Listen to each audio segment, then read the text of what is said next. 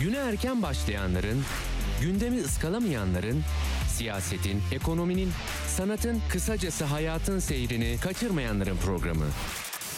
Ali Çağatay'la Seyir Hali hafta içi her sabah 7'den 9'a Radyo Sputnik'te. Ali Çağatay'la Seyir Hali başlıyor. Radyo Sputnik'te seyir halindesiniz. İstanbul 97.8, Ankara 96.2, İzmir 91.0, Bursa 101.4 ve Kocaeli 90.2 frekansından bizi dinleyebilirsiniz.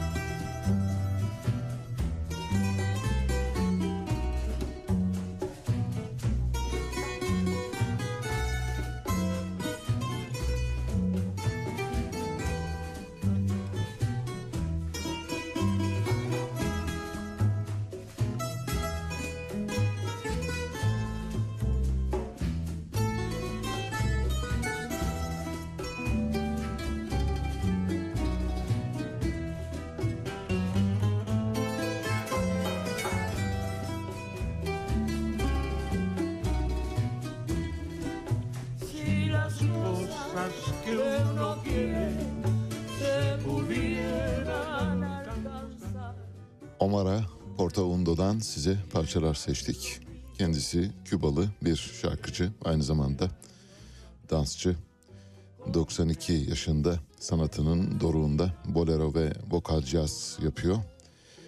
Bugüne kadar Julio Guterres, Juanito Marquez, Chuco Valdez gibi önemli Kübalı müzisyenlerle birlikte çaldı söyledi. Belki de hepsinden daha önemlisi, hepsinin fevkinde Fevkaladenin fevkinde İbrahim Ferrer de çalıp söyledi. İbrahim Ferrer bildiğiniz gibi Buena Vista Social Club'ın kurucusu ve olağanüstü bir müzisyen olarak biliniyor hayatımızda.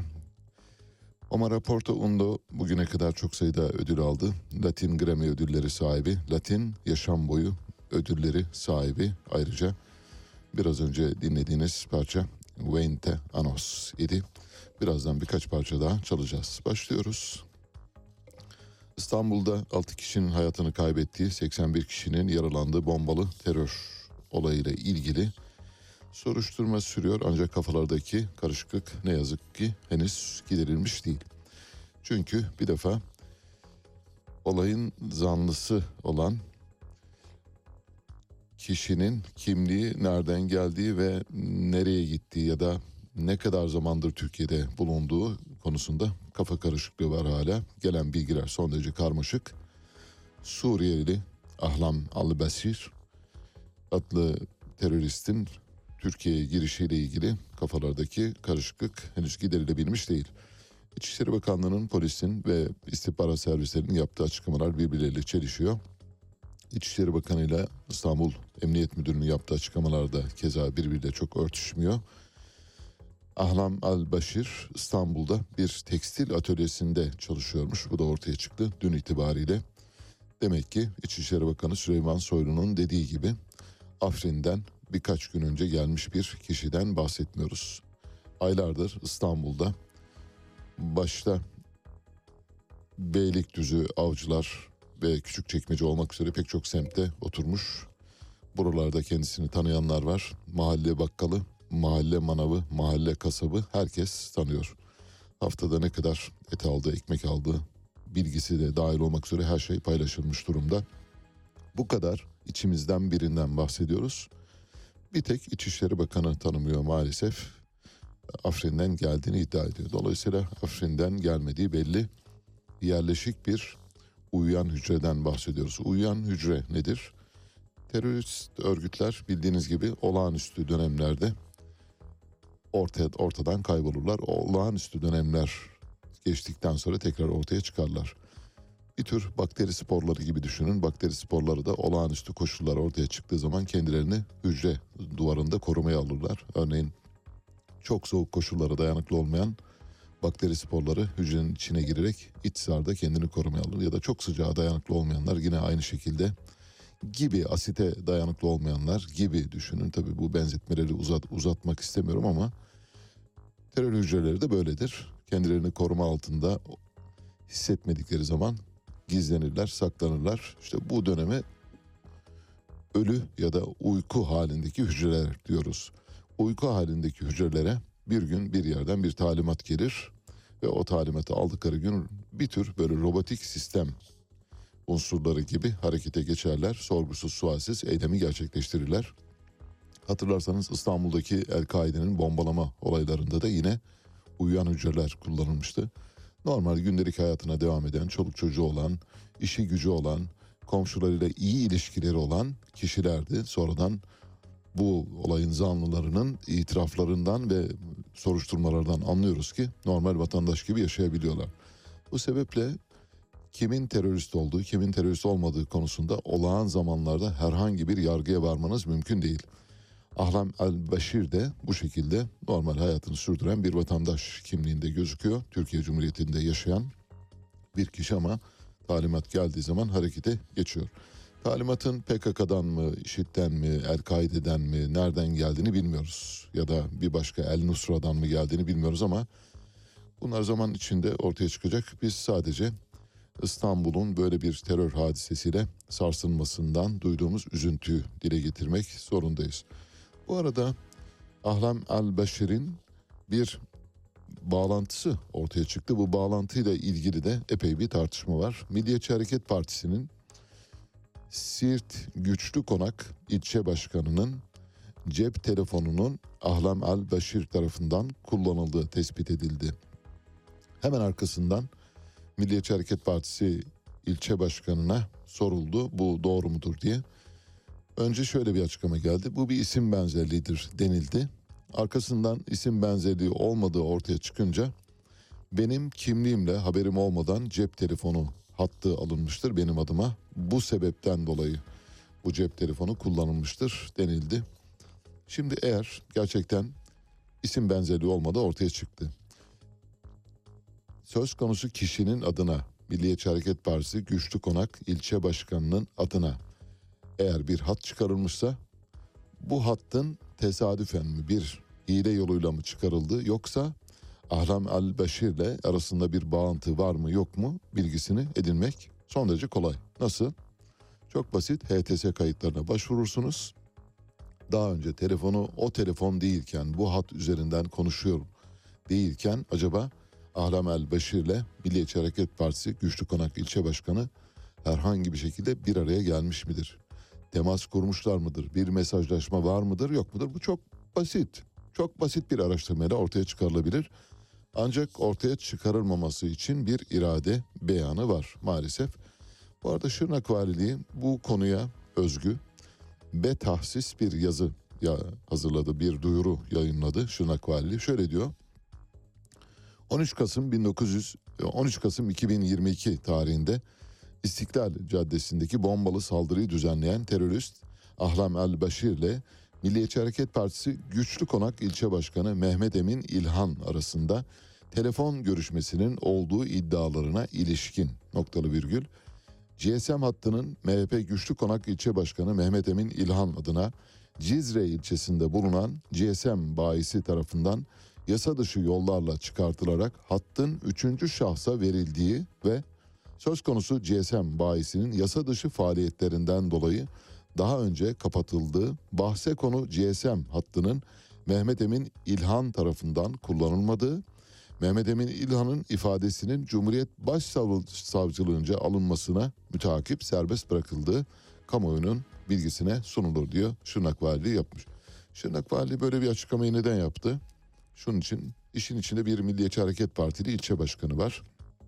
Dolayısıyla meselenin Milliyetçi Hareket Partisi'ne kadar uzaması, sıçraması söz konusu. Bunun önünü kesmek için valilik bu konuya dair açıklama yapıyor. Bayinin daha önce benzeri olaylardan dolayı ruhsatının iptal edildiği bilgisini de veriyor. Sicilli bir bayi oldu belli. Kaldı ki GSM bayilerinin pek çoğu bu şekilde çalışıyorlar. Bu şekilde çalışan bayilerin ruhsatlarını iptal etmeye kalksanız Türkiye'de GSM bayi bulamazsınız. Bunu geçtik. Bunu bir kenara yazalım. Ama yapılması gereken tek şey var. Söylüyoruz. Ahlam El Beşir ile Milliyetçi Hareket Partisi Güçlü Konak İlçe Başkanı Mehmet Emin İlhan arasında telefon hattının yasa dışı olarak kullanılması dışında bir bağıntı olup olmadığını bilmenin bir tek yolu var. HTS kayıtlarına başvurursunuz. Aralarında bir konuşma geçmiş midir? O numara o numarayı aramış mıdır? O numaradan öteki numaraya bir yani eski numarasına herhangi bir mesaj gitmiş midir, gitmemiş midir? Bütün bunları tespit etmek mümkün. Dolayısıyla olay böyle cas çavlak ortaya çıkabilir.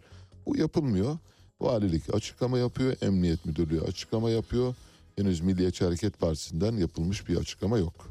Belli ki bir irtibat var. Dolayısıyla bu irtibatın nerelere kadar uzanabileceğini bilemiyoruz ama bugün itibariyle soruşturma burada hafif böyle bir dar boğazdan geçiyor, tıkanmış gibi.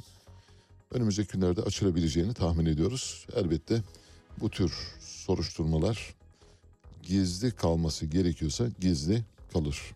Bunun önüne geçmek de mümkün değil.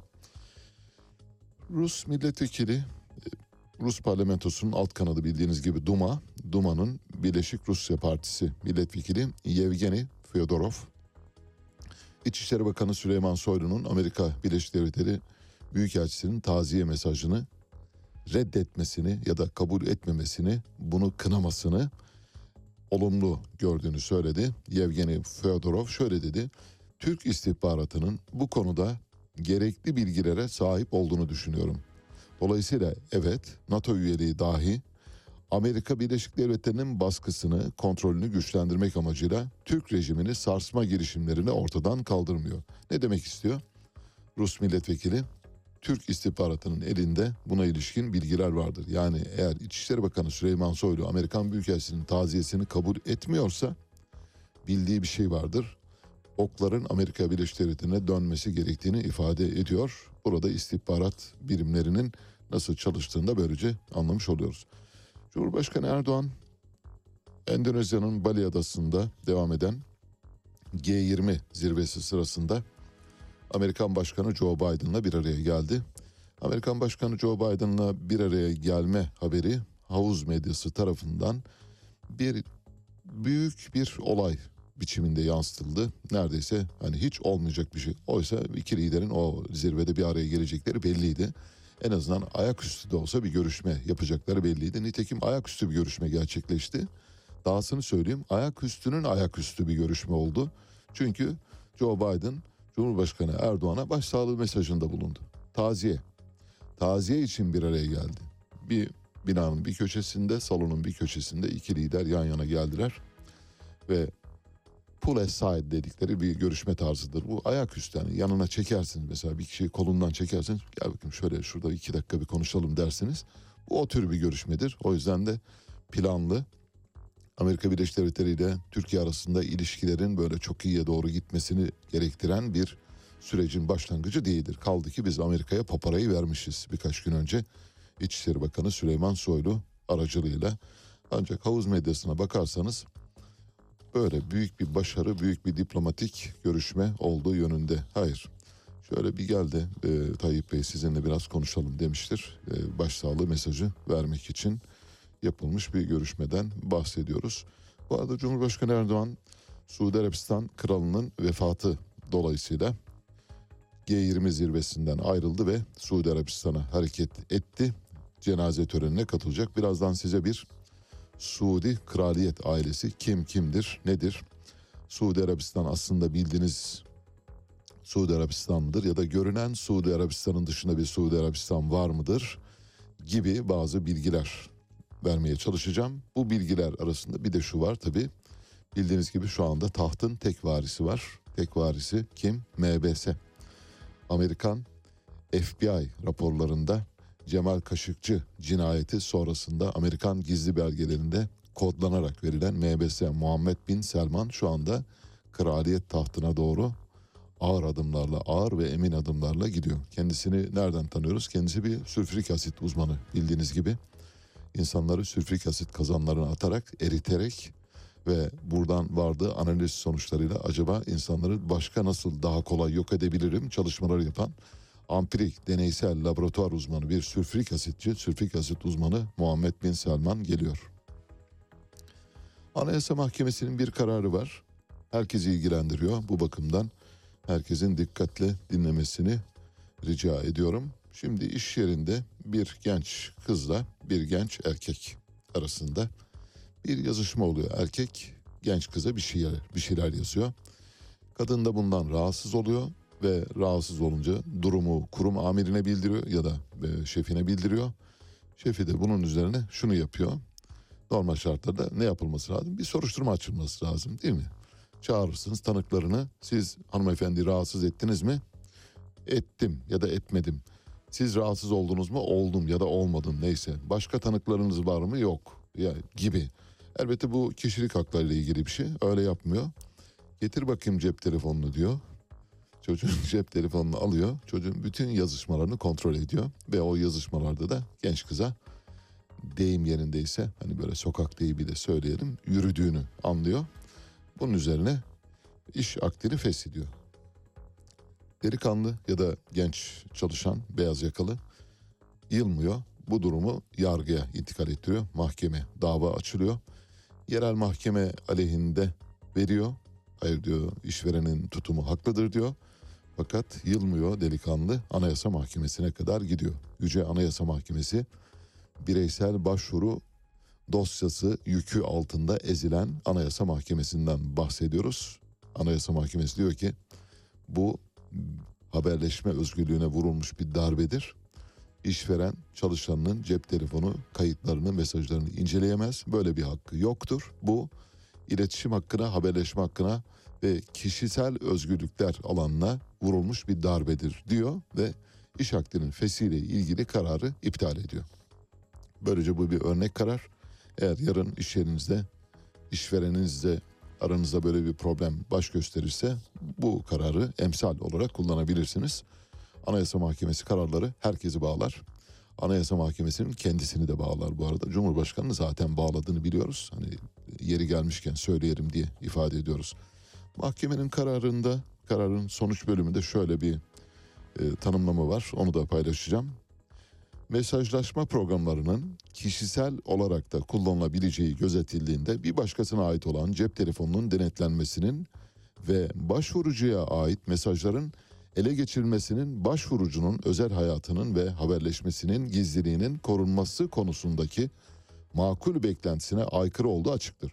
Mahkemece bir başkasına ait cep telefonunda yer alan yazışmaların ne suretle denetlendiğine, mesaj içeriklerinin feshe dayanak alınmasının gerekli olup olmadığına ve başvurucunun özel hayatıyla haberleşmesine olan etkisine yönelik herhangi bir değerlendirme yapılmamıştır. Açıklanan gerekçelerle özel hukuk ilişkilerinden doğan uyuşmazlığı karara bağlayan mahkememiz bu kararın iptaline karar vermiştir ve sözleşmenin akdinin sözleşme iş akdinin fesli kararının da uygulamadan kaldırılmasını talep etmektedir diyor Anayasa Mahkemesi. Aklınızda bulunsun.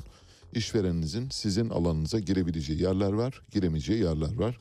Giremeyeceği alanlardan bir tanesi de özel haberleşme alanınız, özel hayatınız. Özel hayatınızı açamazlar. İş yerinde eğer özel hayatınız size engel oluşturuyorsa ya da iş yerinde özel hayatınızdan kaynaklı sorunlar yaşanıyorsa bu da bir soruşturma konusudur. Öyle getir bakayım cep telefonunu, göster bakayım cep telefonunu delikanlı falan diyerek olmaz bu işler. Burası bir kabile devleti değil. Birazdan sizi bir kabile devletiyle tanıştıracağım. Suudi Arabistan'a götüreceğim.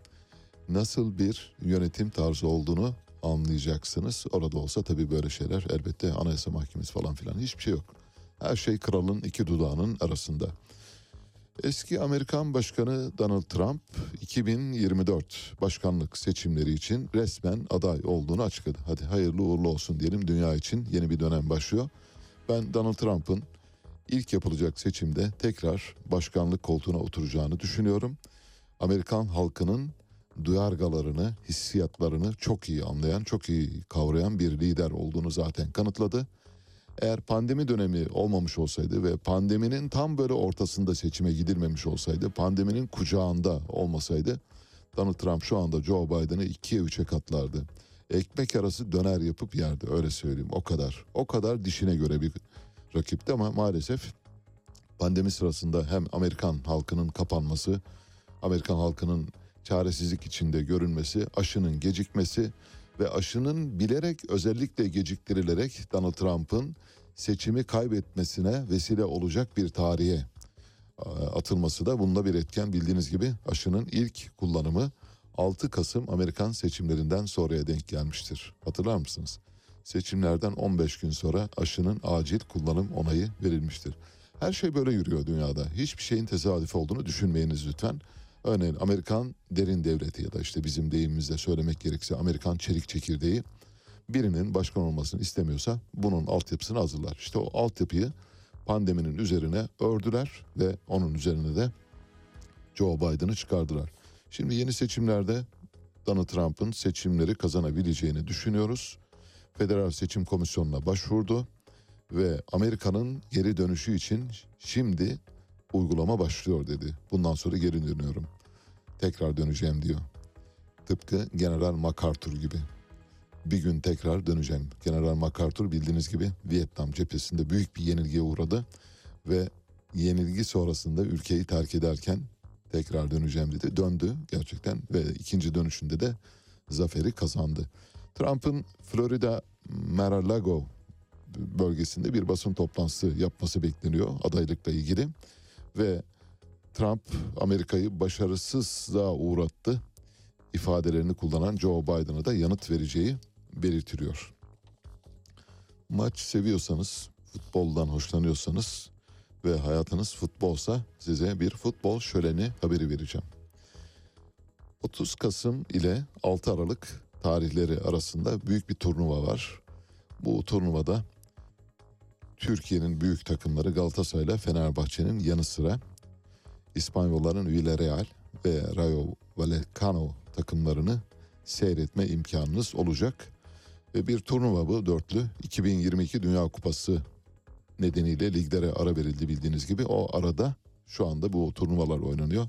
Bu turnuvalar tabii biraz e, takımların gelir elde etmek amacıyla futbolcuların paslanmaması için düşünülmüş çarelerden bir tanesi. Bir de seyircinin o arada işte başka şeylerle uğraşmaması için futbol e, e, statlarını doldurması için bulunmuş bir ve aslında fena sayılmayacak geçmişteki Roma'nın arenadaki e, gladyatör kapışmaları gibi düşünün. Onlar kapışınca biz elbette seyrine doyum olmaz bir olayla karşı karşıya oluyoruz. Turnuvanın takvimi şöyle 30 Kasım çarşamba günü Fenerbahçe Rayo Vallecano ile Ülker Stadı'nda karşılaşacak. 3 Aralık Cumartesi günü Galatasaray bu defa Rayo Vallecano ile karşılaşacak. Nef Galatasaray Stadı'nda. Ee, yine aynı gün 19'da Fenerbahçe Villarreal ile Ülker Stadı'nda karşılaşacak.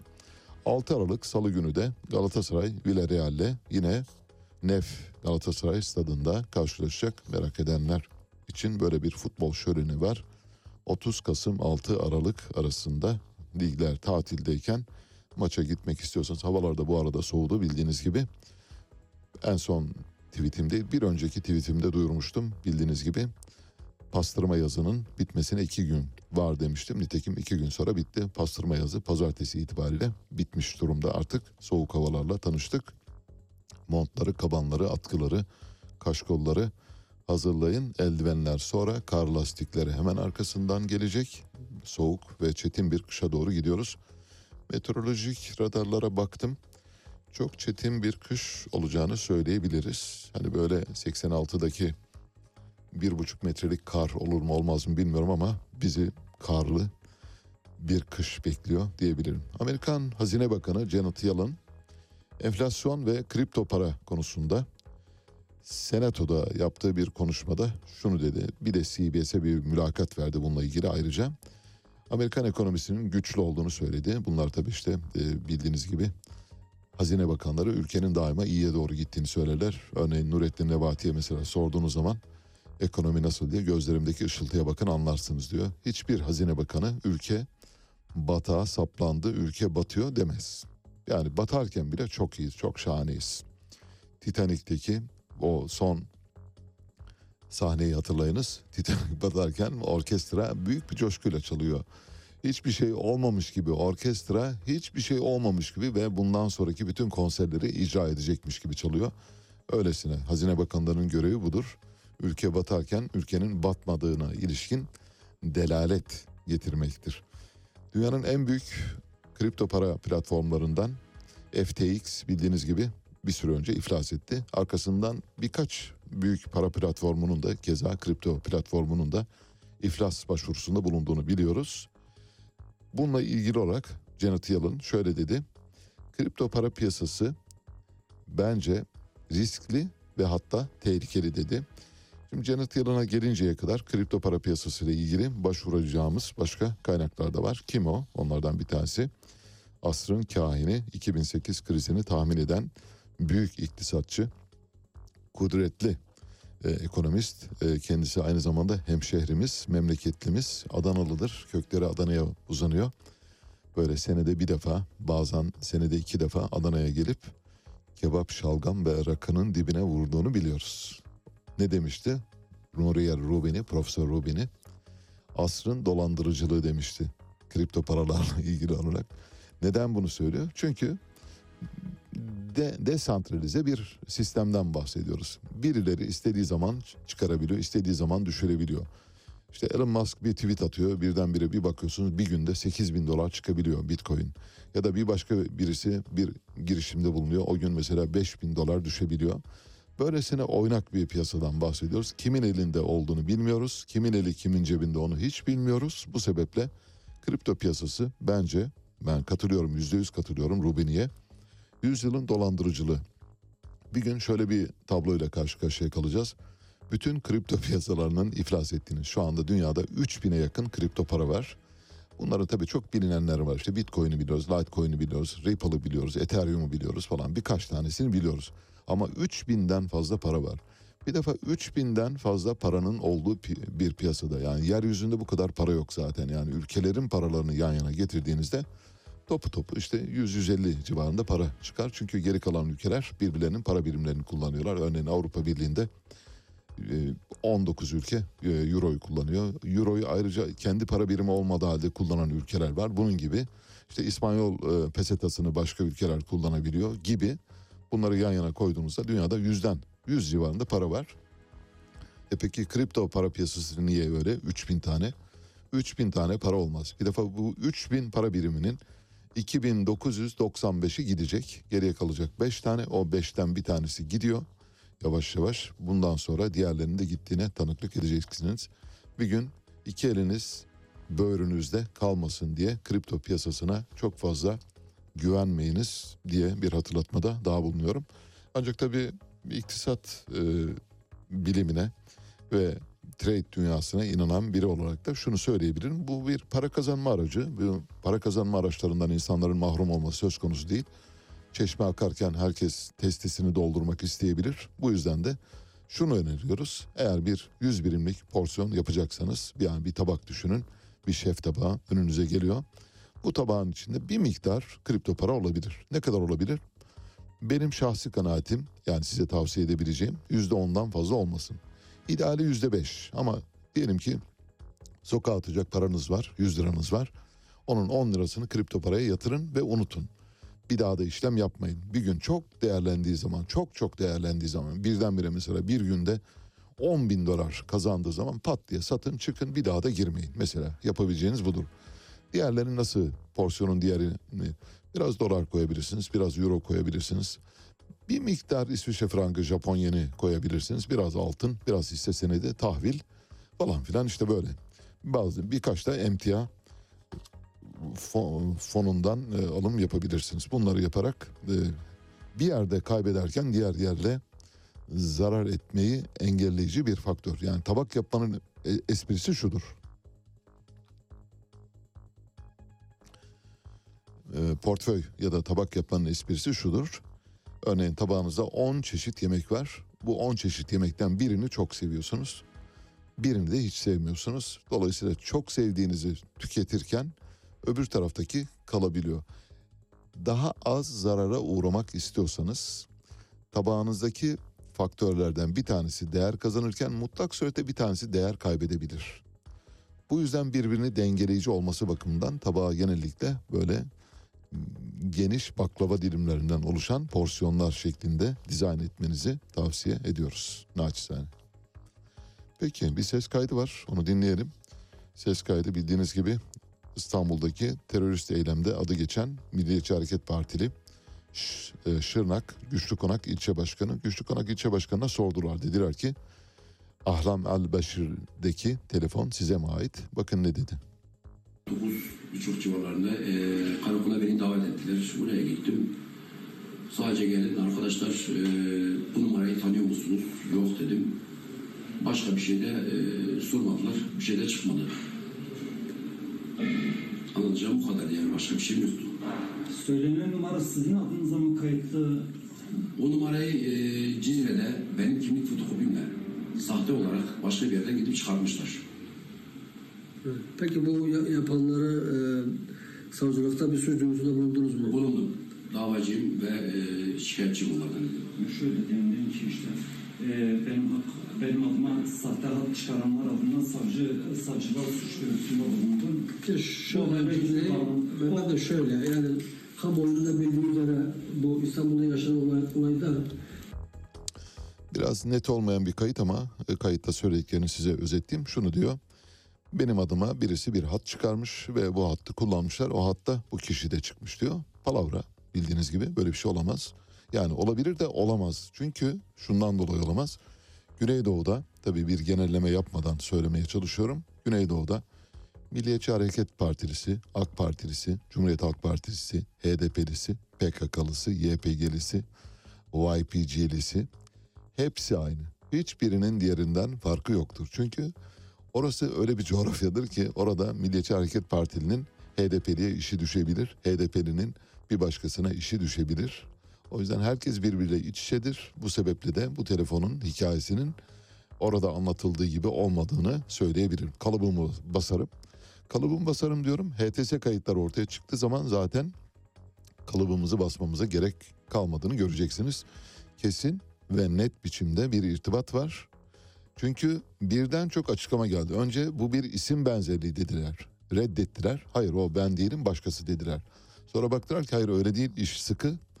Kanıtlar var. O zaman benim adıma başkası telefon çıkartmış. Sahte bir telefon hattı tahsis dedi. Şimdi oradan sıyırmaya çalışıyor. İddia ediyoruz. Ahlam El Beşir ile MHP Güçlü Konak ilçe başkanı arasında bir bağlantı var. Net. Evet, hazırsanız sizi bir kabile devletine götüreceğiz. Bir kabile devletini anlatırken aklınızdaki esintileri bizimle paylaşın. Mesela bu ben bu paylaşımları yaptığım zaman siz de aa çok benziyor falan diyebilirsiniz. İşte o çok benziyor dediğiniz yerlerde küçük dilinizi yutmayın lütfen. Olur? Cumhurbaşkanı Erdoğan Suudi Arabistan Kralı Abdullah bin Abdülaziz Al Suud'un cenaze törenine katılmak üzere Bali'den Suudi Arabistan'a hareket etti. Suudi Arabistan 20. yüzyılın başında bir İngiliz e, hegemonik yapısı çerçevesinde Sykes-Picot anlaşmaları çerçevesinde oluşturulmuş devletçiklerden bir tanesidir. Ha daha önce tarihte var mıydı? Elbette vardı. Peki uzun yıllar Osmanlı hükümranlığında kalan bir toprağın birdenbire parçalanarak içinden 7-8 emirlik ya da krallık çıkmış olmasını neye bağlıyorsunuz? İşte Orta Doğu diye tabir edilen zaten Orta Doğu'yu Batılılar tabir ederler. Orta Doğu Orta Doğullara göre Orta Doğu değildir. Orta Doğu Batılıların Orta Doğu'ya verdikleri isimdir. Çünkü onu öyle görmek istiyorlar. Orta Doğu'nun kendisi Orta Doğu değildir. Batılılar onu Orta Doğu diye niteledikleri için adımız Orta Doğu olarak kalmıştır. Orta Doğu'da şeye girmeden önce belki bahsetmek gerekir. Bildiğiniz gibi Birinci Dünya Savaşı bittikten sonra ve Osmanlı paramparça olduktan sonra Mekke'yi, Medine'yi, kutsal toprakları her yeri kaybettiğimiz yıllarda İngilizler burada fink atıyorlar. Bir e, film var. Bu filmi daha önce de önermiştim size. Nicole Kidman'ın başrolünde oynadığı Çöl Kraliçesi diye muhteşem bir filmdir. Tek kelimeyle söylüyorum. Olağanüstü. Tabii filmin geri planında yatanları anladığınız zaman çok daha anlamlı bir filme dönüşüyor. Ama filmin sinematografisi muhteşem tek kelimeyle. Dekorlar, kostümler, e, replikler ve kullanılan dil müthiş. E, ve orada çekim yapılan alanlar da yani çöldeki o muhteşem sonsuzluğu anlatması bakımından da çok güzel bir film olduğunu söyleyebilirim. Burada Nicole Kidman meşhur İngiliz e, yazar Gertrude Bell'i canlandırıyor. Gertrude Bell bir ajan aslında yazar kimliğiyle gidiyor. Böyle çok dramatik bir aşk öyküsü de var işin içinde. İşte sevdiğini kaybediyor arkasından başka birine aşık oluyor. Kapanış sahnesi şöyle. Gertrude Bell yani Çöl Kraliçesi İngiltere adına orada bulunuyor. Majesteleri adına orada bulunuyor. Bir e, bambu sandalyenin üzerinde oturuyor. Bir koltuğun üzerinde oturuyor. Böyle iki elini yana doğru açmış. Upuzun beyaz bir giysinin içinde sağında bir tane sakallı ve yoğun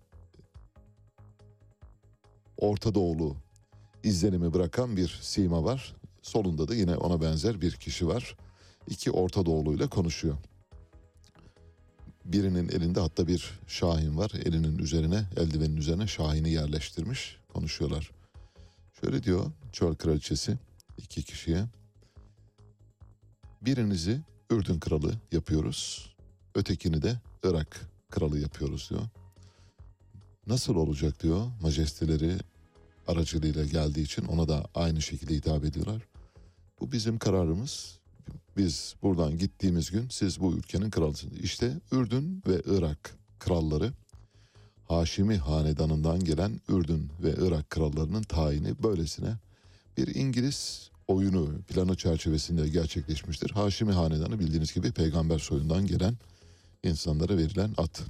Sonradan tabii Haşimi hanedanı Irak'ta sona erdi. Ürdün'de hala devam ediyor. Kral Abdullah Haşimi hanedanının bir üyesidir kendisi. Peygamber soyundan geliyor. Peygamber soyundan gelen kral 7. Selman Bil Abdülaziz El Suud.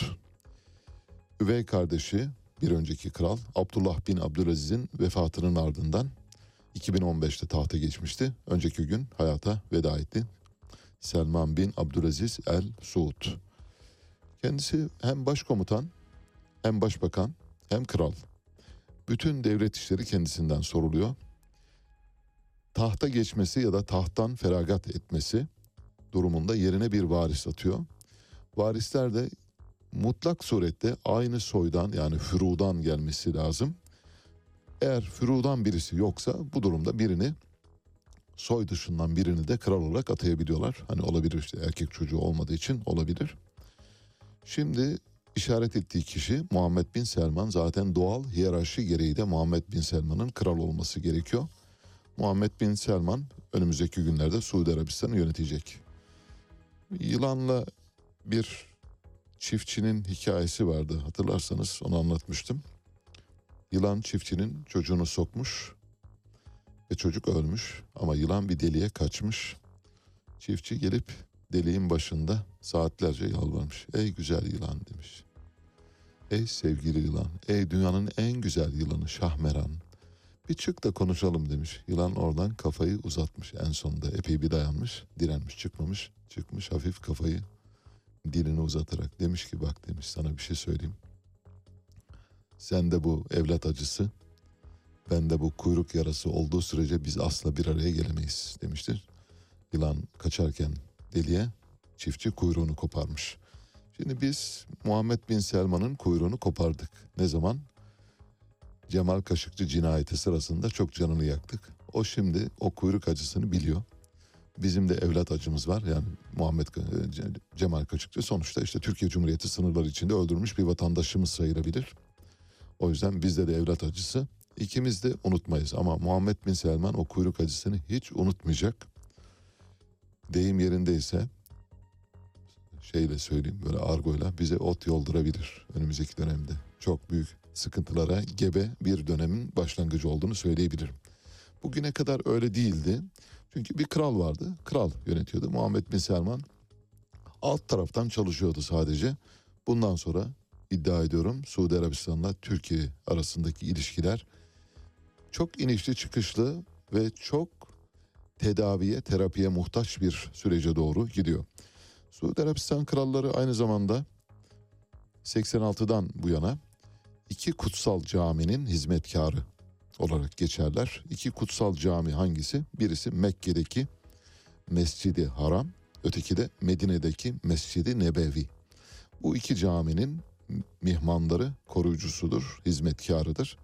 Peygamberden bu yana gelen bir geleneğin sürdürümüdür aynı zamanda bu.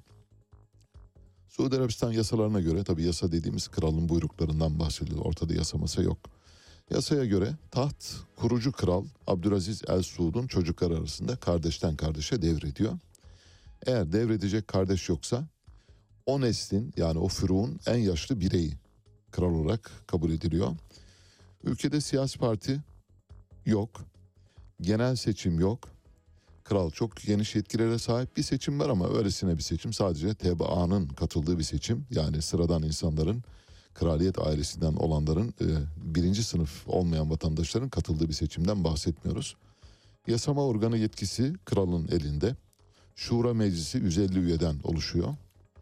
Şura Meclisi'nin başkanı da aynı zamanda kral. Belediye meclisleri için bir seçim yapılıyor. Fakat kendilerine emir denilen idari bölge yöneticilerinin tamamı Suud ailesi tarafından seçiliyor. Yani belediye başkanı seçimi var. Fakat aday belli. Yani bu adaya oy vereceksiniz diye sandığa götürüyorlar sizi. Bir meşruti sistem e, görüntüsü veriliyor orada. Üst kademe yöneticileri ve belediye başkanları kral tarafından tayin ediliyor. Kolluk kuvveti memurları yani bütün polis şefleri, askerler, jandarma gücünün başındaki herkes kral tarafından atanıyor. Kral ama bakanlar kuruluna bilgi veriyor arada bir. Yani filancayı atadım haberiniz olsun diye. Onlar da tamam majesteleri siz nasıl isterseniz öyle olsun deyip arkalarını dönüp gidiyorlardır. Memurların çoğu kralla yakından akraba. Geriye kalanlar da uzaktan akraba. Yani Suudi Arabistan kraliyet ailesinde kraliyet ailesinden olmayana hayat hakkı yok. 1932'den bu yana Suudi kraliyetinin İngilizler tarafından yol verildiği dönemden bu yana ilk kral Abdülaziz bin Abdurrahman 1932-1953 arasında tahta kaldı. Hemen arkasından Suud bin Abdülaziz geldi. Onun arkasından Faysal bin Abdülaziz. Bunu e, yaşı 40'ın altında e, olan sevgili kardeşlerim e, hatırlamazlar. Halit bin Abdülaziz geldi 1975'te. Sonra yaşı 40'ın altında olan kardeşlerimizin hatırlayacağı krallar var. Fahd bin Abdülaziz 1982'den 2005'e kadar yönetti.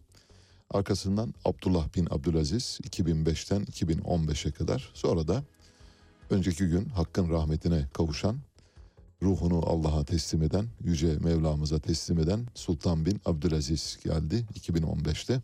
Şimdi huzurlarınızda kim geliyor? MBS Muhammed bin Selman. Hazırsanız çiftçiyle yılanın hikayesindeki geri kalan bölümü tamamlayacağız bundan sonra. Bunu tamamlayacağız derken ben tamamlamayacağım. süreç zaman bunu tamamlamamızda katkıda bulunacak. Ülkede ilaç bulunamıyor. Türkiye'ye döndük tekrar. İlaç bulunamamızın sebebi şu ağrı kesici ve ateş düşürücü ilaçlar, kanser ilaçları, şeker ilaçları pek çok ilaç ve bu arada e, yetim ilaç dediğimiz az sayıda insanın düçar olduğu hastalıklarda kullanılan ilaçlar da bulunmuyor. Onlar zaten öteden beri bulunmuyor ama kanser ilaçları böyle sık sık piyasadan çekiliyor. Neden çekiliyor sizce? İlaçlar piyasadan şunun için çekiliyor. Türkiye'nin bir ilaç fiyatlandırma sistemi var. Aslında iyi bir sistem. Sistemin ben çok olumlu olduğunu düşünüyorum fakat sistemin revize edilmesi gerektiğini de düşünüyorum. Zaten bunun üzerinde konuşmuştuk hatırlarsanız. Daha önce şöyle yapılıyordu. Avrupa'daki bir jenerik ilacın en ucuz üretildiği 3 ülke fiyat ortalaması alınıyor, aritmetik ortalaması alınıyor ve ilacın fiyatı bulunuyor. Bu ilacın fiyatı, aritmetik ortalamayla çıkan ilacın fiyatı euro kuruyla çarpılıyor. Euro kuru şu anda euro 19 lira. İlaca verilen euro kuru kaç para biliyor musunuz? 12 lira falan civarında. İlaca verilen euro kuru euro 10 lirayken 4 lira 60 kuruştu. Euro 15 liraya çıktığı zaman 6 lira 90 kuruşa çıktı. Euro 19 liraya çıkmış hala 12 lira civarında. Yılda iki kez yineleniyor. Daha önce yılda bir kez e, ayarlanıyordu. Bir yayında söylemiştik hatırlarsanız yılda en az 2-3 kez. Çünkü kurun çok volatil olduğu, çok oynak olduğu bir dönemde senede bir kez kur sabitlemesi yaptığınız zaman kur geride kalıyor. Dolayısıyla ilaç kıtlığı ortaya çıkıyor. Bu kıtlığın önlenebilmesi için yapılması gereken yegane şey şudur dedik. Yılda birkaç kez yapılması gerekiyor dedik. En az dört kez dedik. Ama tabii bizi dinlemediler. Biz kimiz ki bizi dinlesinler. Yılda iki kez yapılıyor şu anda. Ama bu yılda iki kez yapılan güncelleme de günün gerekleri karşısında yeterli kalmadığı için 19 liradan piyasada dolaşan euroyu siz 12 liradan getirip devlete satamazsınız. Satmak istemezsiniz. Bu yüzden de ilaç getirmiyorsunuz. İlaç getirmediğiniz için de piyasada kıtlık oluyor. Altındaki neden bu. Eğer piyasada ilaç yoksa altındaki sebep bu. Çözümü var mı? Tabii var elbette. Kurun hızlı biçimde güncellenmesi ya da devletin elini taşın altına koyup demesi lazım ki kardeşim getirmiyor musunuz? Ben getiririm vatandaşıma da ucuza veririm bedava da veririm. Var bu da bu da bir yol. Ama bunu bunu yapabilecek bir devlet var mı? Yok. Öyle bir devlet yok maalesef. Peki ufak ufak Bursa'nın ufak tefek taşları Omara Portaundo'dan size parçalar seçtik dedik. Omara Portaundo Kübalı bir caz ve bolero sanatçısı. Şu anda dinlemekte olduğunuz parça Besame Mucho. Birazdan Mehtap Yeni Doğan saat başı haberlerle karşınızda olacak.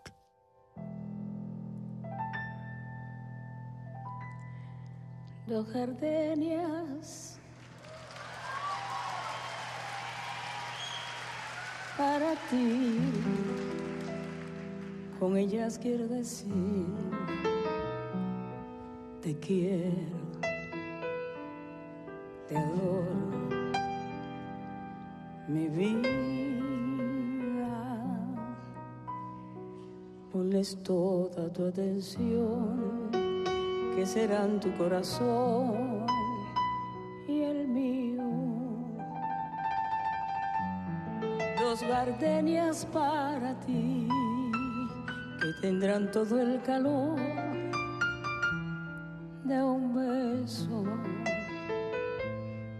ese beso que te di y que jamás encontrarás en el calor de otro querer.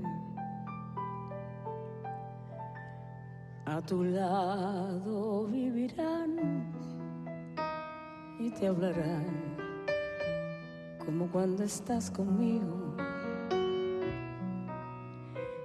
Y hasta creerás que te dirán, te quiero.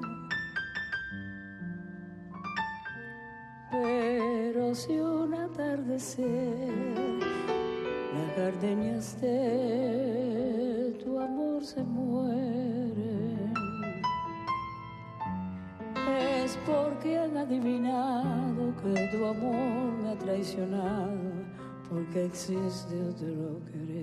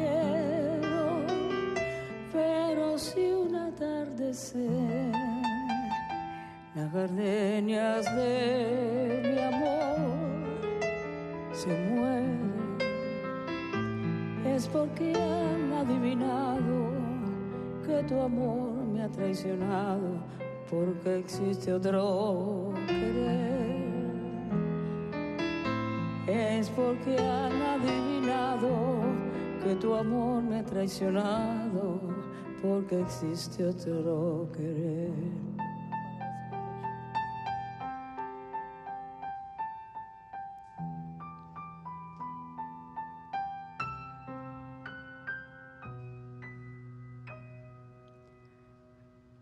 Bésame.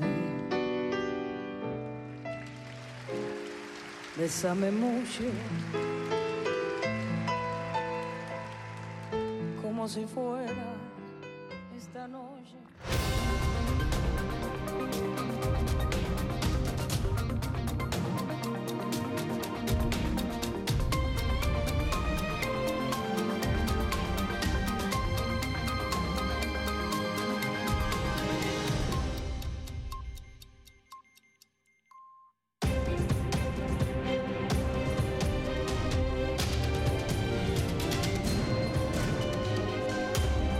Radyo Sputnik. Anlatılmayanları anlatıyoruz.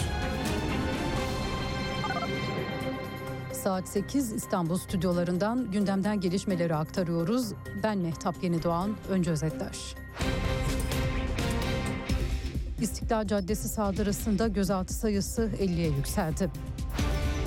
Rusya ve Polonya arasında füze gerginliği yaşanıyor. Bosna Hersek'te Türkiye kimlikte seyahate hazırlanıyor. Ayrıntılar birazdan.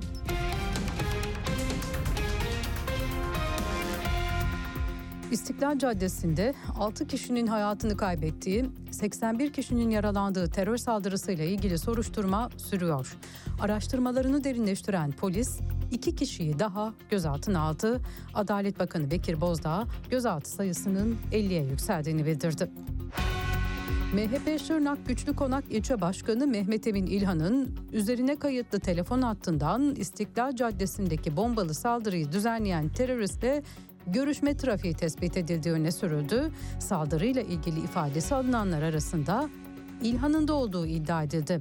Şırnak Valiliği GSM hattının yasa dışı yollarla çıkarılarak üçüncü kişiye verildiğini ve hattın İlhan tarafından kullanılmadığını açıkladı. Valilik açıklamasında İlhan'ın Cumhuriyet Başsavcılığına ifade verdikten sonra serbest bırakıldığı belirtildi. Dış politika ve diplomasi başlığıyla devam edeceğiz bülteni. Cumhurbaşkanı Recep Tayyip Erdoğan'ın Endonezya'daki görüşme trafiği sürüyor. Erdoğan, Endonezya'nın Bali Adası'nda düzenlenen G20 Liderler Zirvesi'ndeki temasları kapsamında Almanya Başbakanı Olaf Scholz'la bir araya geldi. Erdoğan, Liderler Zirvesi kapsamında dün de Amerika Birleşik Devletleri Başkanı Joe Biden ve Fransa Cumhurbaşkanı Emmanuel Macron'la görüşmüştü. E, dünyanın konuştuğu haber Polonya'da Ukrayna sınırında bulunan bir köye füzeler düştü. Füzelerin Rusya'ya ait olduğu iki kişinin yaşamını yitirdiği iddia edildi. Ardından Polonya Ulusal Güvenlik Komitesi acil toplandı ve askeri birliklerin savaşa hazır olma durumunun artırılmasına karar verildi. Ülkede tüm birimler yüksek alarm seviyesine geçirildi. Polonya Başbakanı olayı araştırmak için uluslararası uzmanları bölgeye davet etti. Polonya Cumhurbaşkanı soruşturmaya Amerikalı uzmanların da katılacağını söyledi. Rusya, Polonya toprağına Rus füzeleri düştüğüne yönelik iddiaları reddetti. Rusya Savunma Bakanlığı bunun bölgedeki gerginliği artırmak için ortaya atılan bir provokasyon olduğunu, Rusya'nın Polonya-Ukrayna sınırı yakınlarında hiçbir bölgeyi hedef almadığını bildirdi. Polonya topraklarına füze düştüğü haberlerinin ardından Amerika Birleşik Devletleri Başkanı Joe Biden'dan da açıklama geldi. Biden şu anda net bir şey söylenemeyeceğini, söyleyemeyeceğini ancak ellerindeki ilk bilgilere göre Polonya'ya düşen füzenin Rusya tarafından fırlatılma olasılığının düşük olduğunu söyledi. Rus petrolünün Ukrayna üzerinden sevkiyatı durdu. Açıklamayı Rus petrol boru hattı işletmecisi Transneft yaptı. Buna göre Ukrayna Macaristan yönünde petrol götüren Drujba hattındaki sevkiyatı durdurdu. Nedeni voltaj düşmesi. Ukrayna tarafı sevkiyatı durdurduğuna yönelik Transneft'i bilgilendirdi. Türkiye'nin güneydoğusundaki komşusu İran'dan idam cezası haberleri gelmeye devam ediyor. Başkent Tahran'da Mahsa Amini'nin hayatını kaybetmesi sonrası başlayan protestolara katılan ve isyan çıkarmakla suçlanan göstericilerin yargılanması sürerken Tahran Devrim Mahkemesi bir kişiye daha idam cezasına verdi. İdam cezasına çarptırılan kişi ateşsiz silah kullanmak suretiyle devlete savaş açmakla suçlanıyor. Bu kararla Mahsa Amini protestolarına katıldıkları gerekçesiyle idam cezası verilen kişi sayısı ikiye yükseldi. Mahkeme pazar günü de bir kişiyi idam cezasına çarptırmıştı. Tahran'da başörtüsü kurallarına uymadığı gerekçesiyle gözaltına alındıktan sonra fenalaşarak hastaneye kaldırılan 22 yaşındaki Mahsa Amini yaşamını yitirmiş, ülke yönetimine karşı protestolar başlamıştı. Bosna Hersek'te Türkiye kimlikle seyahate hazırlanıyor. Açıklamayı Türkiye'nin Saraybosna Büyükelçiliği yaptı. Buna göre Türkiye ile Bosna Hersek arasında kimlikle seyahatin başlatılması için bir anlaşma yapılması noktasında mutabakat sağlandı. Anlaşmanın imzalanması ve yürürlüğe girmesi için teknik hazırlıklar devam ediyor. Hali hazırda Bosna Hersek'e pasaportla giriliyor.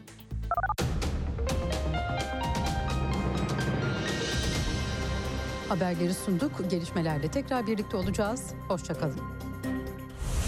Radyo Sputnik 5 merkezden karasal yayında. İstanbul 97.8, Ankara 96.2, İzmir 91, Bursa 101.4, Kocaeli 90.2. Karasal yayınlarımızın olmadığı yerlerde tr.sputniknews.com adresinden iOS ya da Android mobil cihazınızdan Sputnik News uygulamasını indirerek dinleyebilirsiniz. Radyo Sputnik. Anlatılmayanları anlatıyoruz. Artık siz de haberin öznesisiniz. Tanık olduklarınızı, yaşadığınız sorunları bildirin, sesinizi kaydedin, gönderin. Telegram, Twitter, Facebook, Instagram ve şimdi de WhatsApp'tayız. Kaydettiğiniz sesi WhatsApp'tan 0505 171 6656'ya gönderin, yayınlansın. Radyo Sputnik. Çok sesli haber radyosu. Radyo Sputnik artık dünyanın en çok kullanılan sosyal ağlarından biri olan Telegram'da. Hala kullanmıyorsanız önce Telegram uygulamasını mobil cihazınıza yükleyin. Ardından Radyo Sputnik'in Telegram kanalına katılın. Canlı yayınlarımızı ve programlarımızı kaçırmayın. Anlatılmayanları anlatıyoruz. Güne erken başlayanların, gündemi ıskalamayanların, siyasetin, ekonominin, sanatın, kısacası hayatın seyrini kaçırmayanların programı. Ali Çağatay'la Seyir Hali hafta içi her sabah 7'den 9'a Radyo Sputnik'te.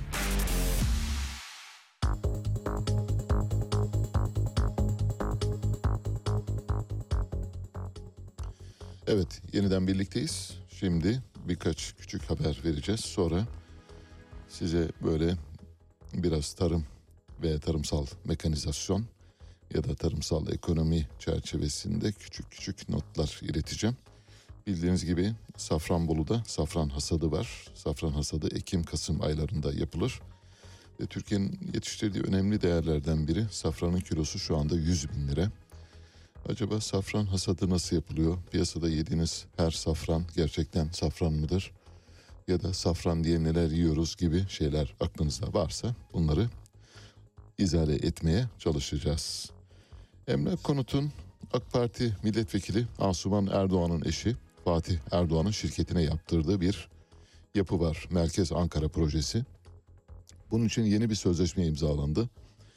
AK Parti milletvekili Asuman Erdoğan'ın eşinin şirketi projeden böylece daha önce 3.7 milyar lira kazanacaktı. Şimdi 5.1 milyar liraya yükseltildi. Rakamları böyle basit ve sıradan böyle lap diye telaffuz ediyorum. Sakın öyle küçümsemeyin. 3.7 milyar milyar liradan 5.1 milyar liraya çıkarılıyor. Yeni sözleşme çerçevesinde. Melik Gökçek döneminde Ankara Büyükşehir Belediyesi'ne ait iken TOKİ'ye satılan ve ardından da emlak konuta geçen 125 dönüm büyüklüğündeki arazi için 2015 yılında bir ihale düzenlendi. İhaleyi AK Parti Ankara Milletvekili Asuman Erdoğan'ın eşi Fatih Erdoğan'ın sahibi olduğu Pasifik İnşaat aldı.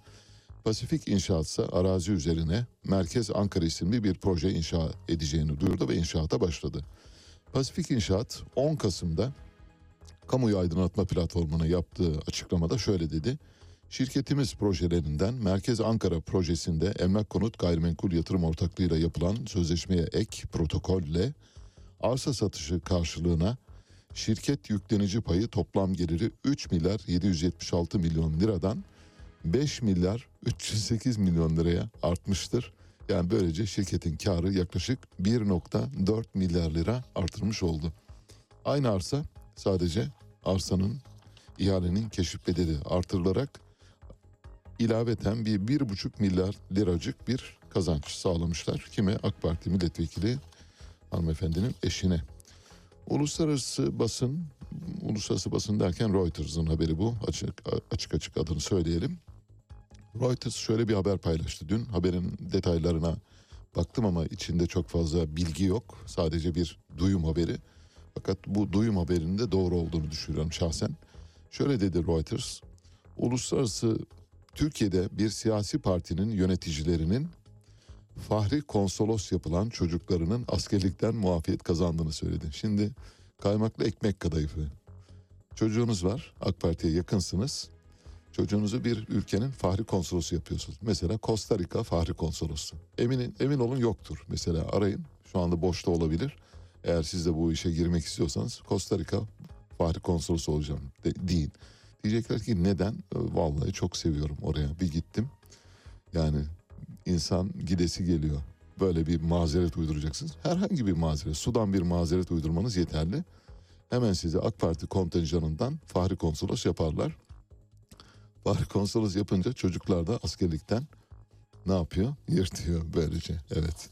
Askerlikten yırtıyorsunuz Fahri Konsolos çocukları. Milli Eğitim Bakanı Mahmut Özer görüntüleri de var bu arada arkadaşlarımız paylaşabilirse sevinirim. Mahmut Özer bir öğretmen, atanamayan bir öğretmen bir toplantı öncesinde kendisini karşıladı elinde bir buket çiçekle ve çiçeği bakana vermek istedi. Aradı da dileğini anlattı. Atanamadığı için işte kendisine ulaşmak istediğini ve çiçek vermek istediğini söyledi. Dehşet verici bir beden dili vardı o sırada. Görüntüyü izleyenler muhtemelen benim kullandığım bu deyimin bile hafif kaldığını düşüneceklerdir. Bakan dinledi öğretmeni. Dinliyormuş gibi yaptı daha doğrusu. Dinlemedi hatta. Başka yere bakıyor. Kadın çiçeği buketi eline tutuşturmak istedi. Eli boşta gözükmesin diye kulağını kaşıdı. Öbür eli de cebindeydi zaten. Çiçeği almadı. Yanında bulunan birisi çiçeği aldı. Hani böyle lanet olsun bari e, filancaya verin gibi bir şeyle. Şimdi bu bir nezaketsizlik. Bunu geçtim. Bu bir kibir, kibir abidesi. Kibir büyük günahlardan biridir biliyorsunuz. Yedi büyük günahtan biridir kibir. Kibirli bir bakanımız var. Kibirli bir milli eğitim bakanımız var. Biz Mahmut Özer için daha önce Haydi Abbas çalmıştık değil mi Onurcuğum? Yeniden çalmayı gerek duymuyoruz ama emin olun biliniz ki sizi temin ederiz. Haydi Abbas çaldığımız ya 3 güne ya 40 güne mutlaka gidiyor ama gidiyor. Dolayısıyla Mahmut Özer'in kulağını kaşıyacağı daha çok zaman olacaktır. Göreceksiniz hep birlikte. Dumlupınar Üniversitesi'nde rüşvetle üniversiteye kayıt yapıldığına dair bir iddia vardı. YÖK bu konuyla ilgili inceleme başlattı. Dumlupınar Üniversitesi'nde bir akademisyenin dönemin lisansüstü eğitim müdürünün Libyalı öğrencileri para karşılığında üniversiteye kaydettiği iddiası üzerine YÖK'ün başlattığı inceleme sürüyor. Şöyle Tömer müdürlüğünde görevli bir akademisyen bir süre önce savcılığa giderek suç duyurusunda bulundu. Rektörü rektör yardımcısını ilzam ederek rektörün para karşılığı öğrencilerin ikamet işlerini hallettiğini, Türkçe ve yabancı dil uygulama ve araştırma merkezi yani TÖMER'in bu iş için kullanıldığını iddia etti. Öte yandan yabancı uyruklu bir öğrenci de kendisinden para alındığını ve üniversiteden kısa bir süre önce kaydının silindiğini söyleyerek YÖK'e şikayet dilekçesi yazdı.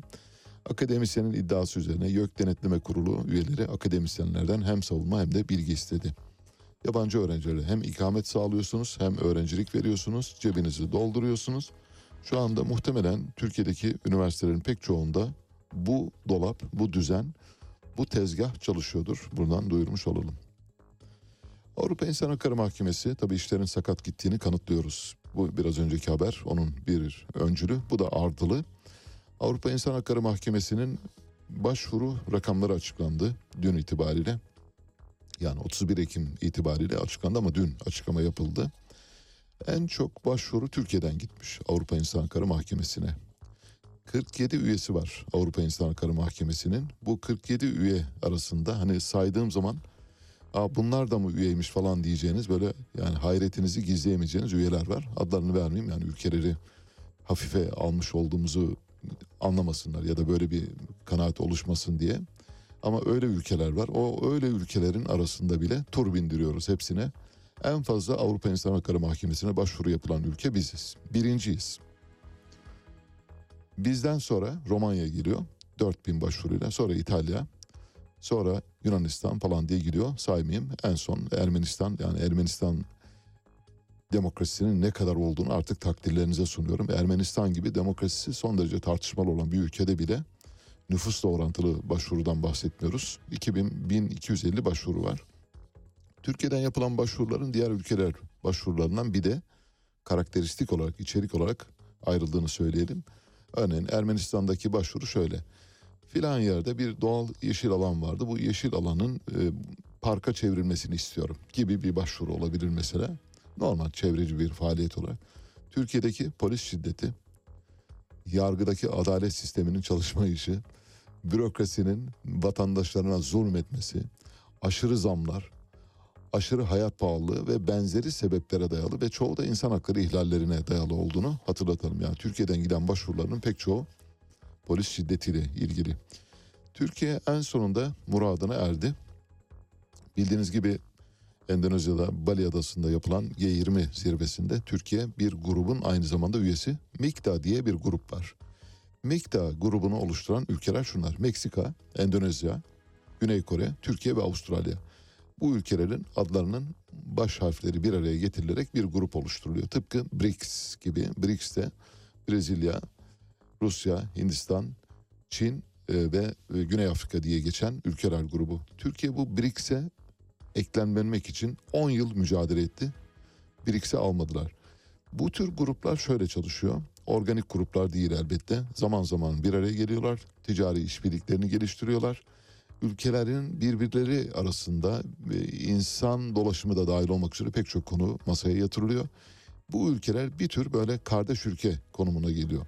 İşte bizim de kardeş ülkemiz olsun diye 10 yıl boyunca BRICS'e eklenmeye çalıştık olmadı. G20'den düşmek üzereyiz. Yani iktisadi olarak düştük. G20'nin standartlarının dışına da taşıyacağımız günler yakındadır. O yüzden G20'den düşüyoruz.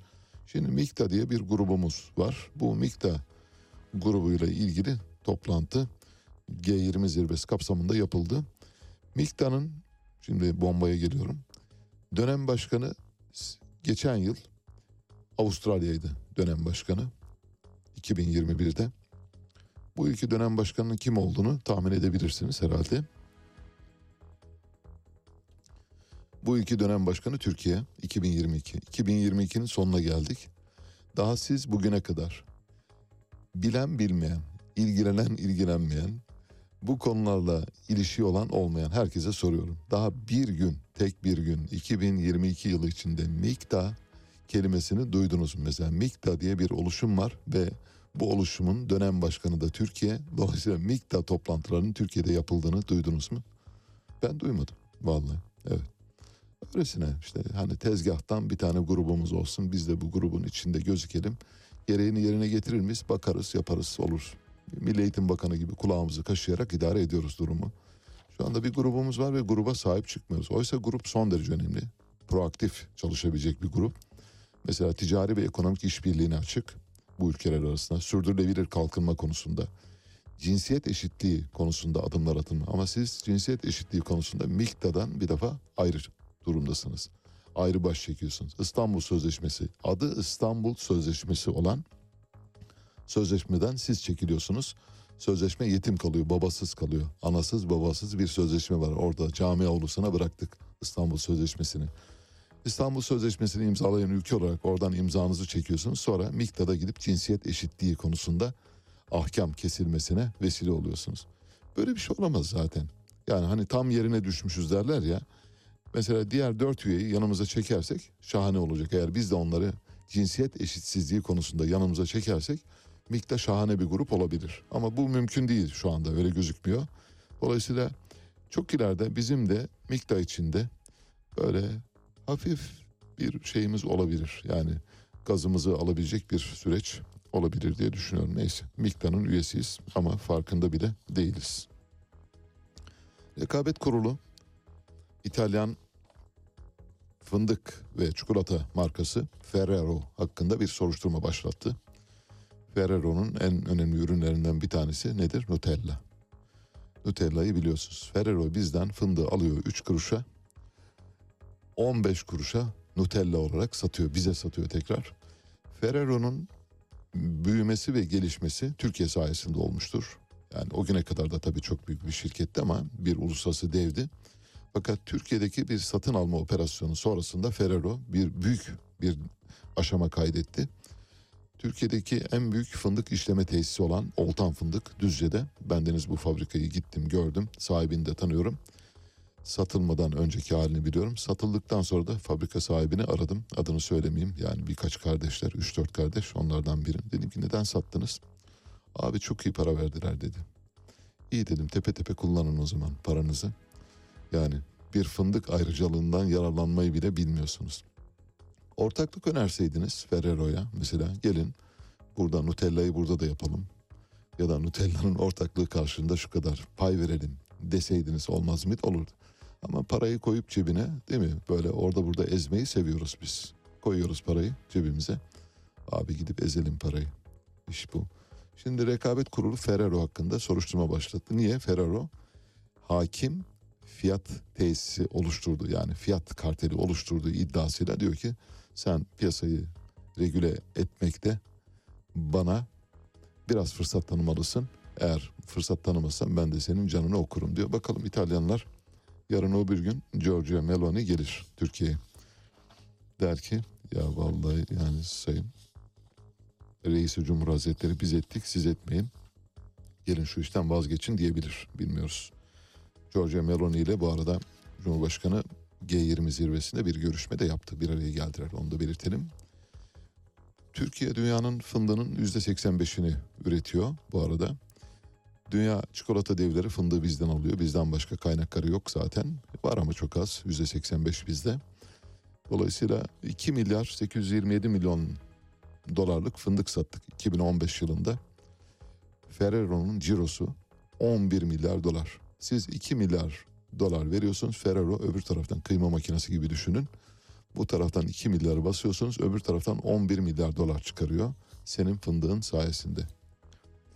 Amerikan eski First Lady'si Michelle Obama, Barack Hüseyin Obama'nın eşi iki tane kitap yazdı. Birinci kitabı çok sattı. Onu söyleyelim. Becoming diye bir kitap. O çok sattı. Şimdi ikinciyi yazdı. The Light We Carry adını taşıyor. Bu kitapta epey bir itiraf var. Ve şöyle diyor. Tabii bu itiraflar kitabı albenili hale getiriyor. Şöyle demiş Michelle Obama. Ne zaman sabahları aynanın karşısına geçsem kendi bedenimden dolayı üzülüyorum ve kendi bedenimi beğenmiyorum. Şimdi bu bunca umur görmüş First Lady olarak işte tanınmış ve Beyaz Saray'da günlerini geçirmiş bir kişiden bahsediyoruz. İnsani bir itiraf mıdır değil midir, müşteri çekmek için midir bilmiyorum ama vallahi öyle boyuna posuna bakıp da hayıflanacak bir durumu da yok bence. Hatta güzel bir kadın olduğunu da söyleyebilirim. Buradan eğer duyuyorsa bizi yarın sabahleyin uyandığında aynaya baktığında beni güzel bulanlar da var desin öyle uyansın. Futbol takımlarımızın seyirci ortalaması ile ilgili bir istatistik var. Bunu paylaşacağım. Futbol şu anda Türk futbol ligleri borç batağı içinde eğer futbol takımları borçlarını ödemezse bir iki bankanın batması söz konusu olabilir. Bankaları batırmamak için buna bankacılık deyiminde kredi yüzdürme diyorlar. Geliyor bankacı diyor ki ödeyemeyecek misiniz? Ödeyemeyeceğim. Faizini ödeyecek misiniz? Eh belki öderim diyorsunuz. Peki diyor faizini ödemek koşuluyla borcunuzu şu kadar zamana yayıyorum diye buna yüzdürme diyorlar. Borcu alamıyorsunuz faizini almaya devam ediyorsunuz. Eninde sonunda bir gün nasıl olsa borcun ana parasını da alacağınızı düşünerek borcu sonsuza kadar çevrilebilir hale getiriyorsunuz. Bunun yolu nereden geçiyor? Eğer futbol takımları iyi sponsor gelirleri elde ederlerse, futbol takımlarımız Avrupa Şampiyonlar Ligi'nde, UEFA kupasında ve diğer kupalarda kupaları kaldırırlarsa elbette büyük paralar kazanabilirler. Onları geçtik. Futbol takımlarımız sahaya seyirci çıkaramıyorlar ya da seyirci toplayamıyorlar. Mesela Türkiye'nin yani şu anda en fazla seyirciye sahip olan Galatasaray'ın 14 haftanın sonunda ortalaması 45 bin seyirci. O koskoca Nef stadı ortalama 45 bin kişi. Tabi birazdan çok daha zavallı durumda olan takımlara geleceğim o zaman ağlayacaksınız.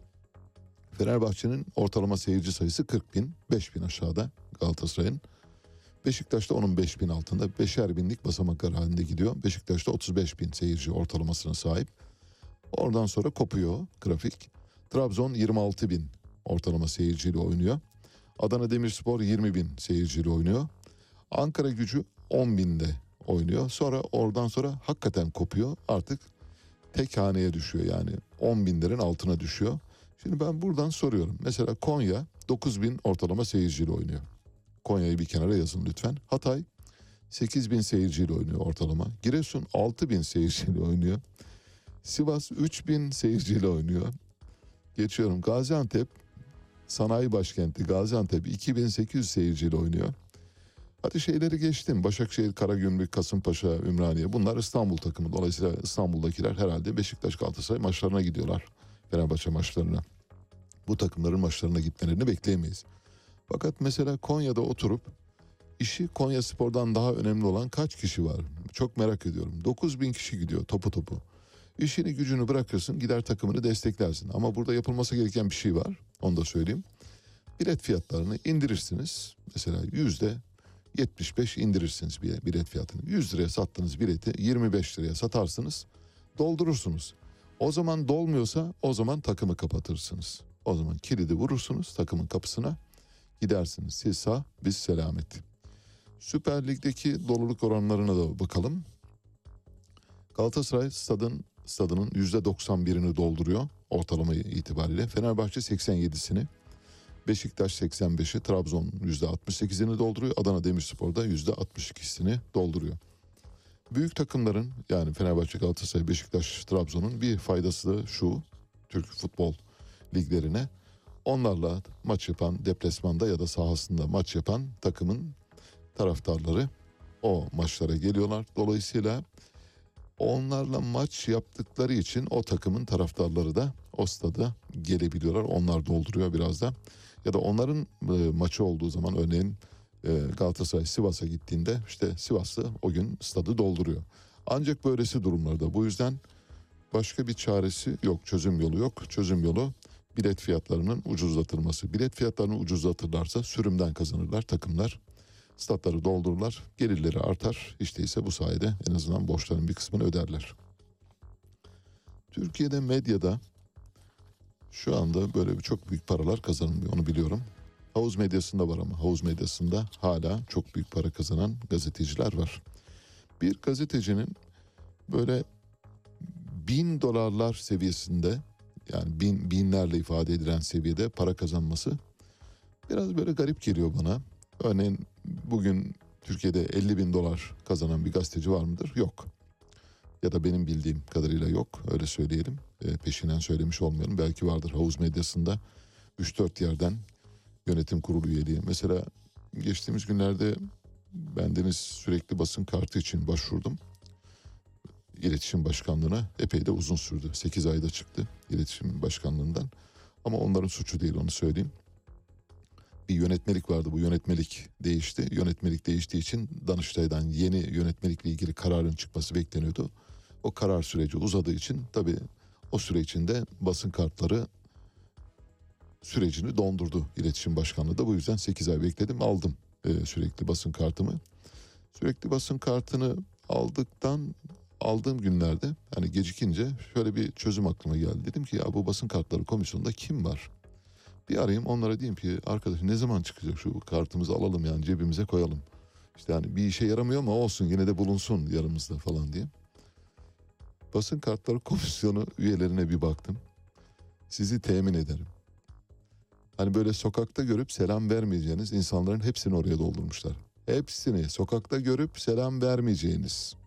Benden bahsetmiyorum. Benim selam vermeyeceğim değil. Siz bile vermezsiniz öyle söyleyeyim.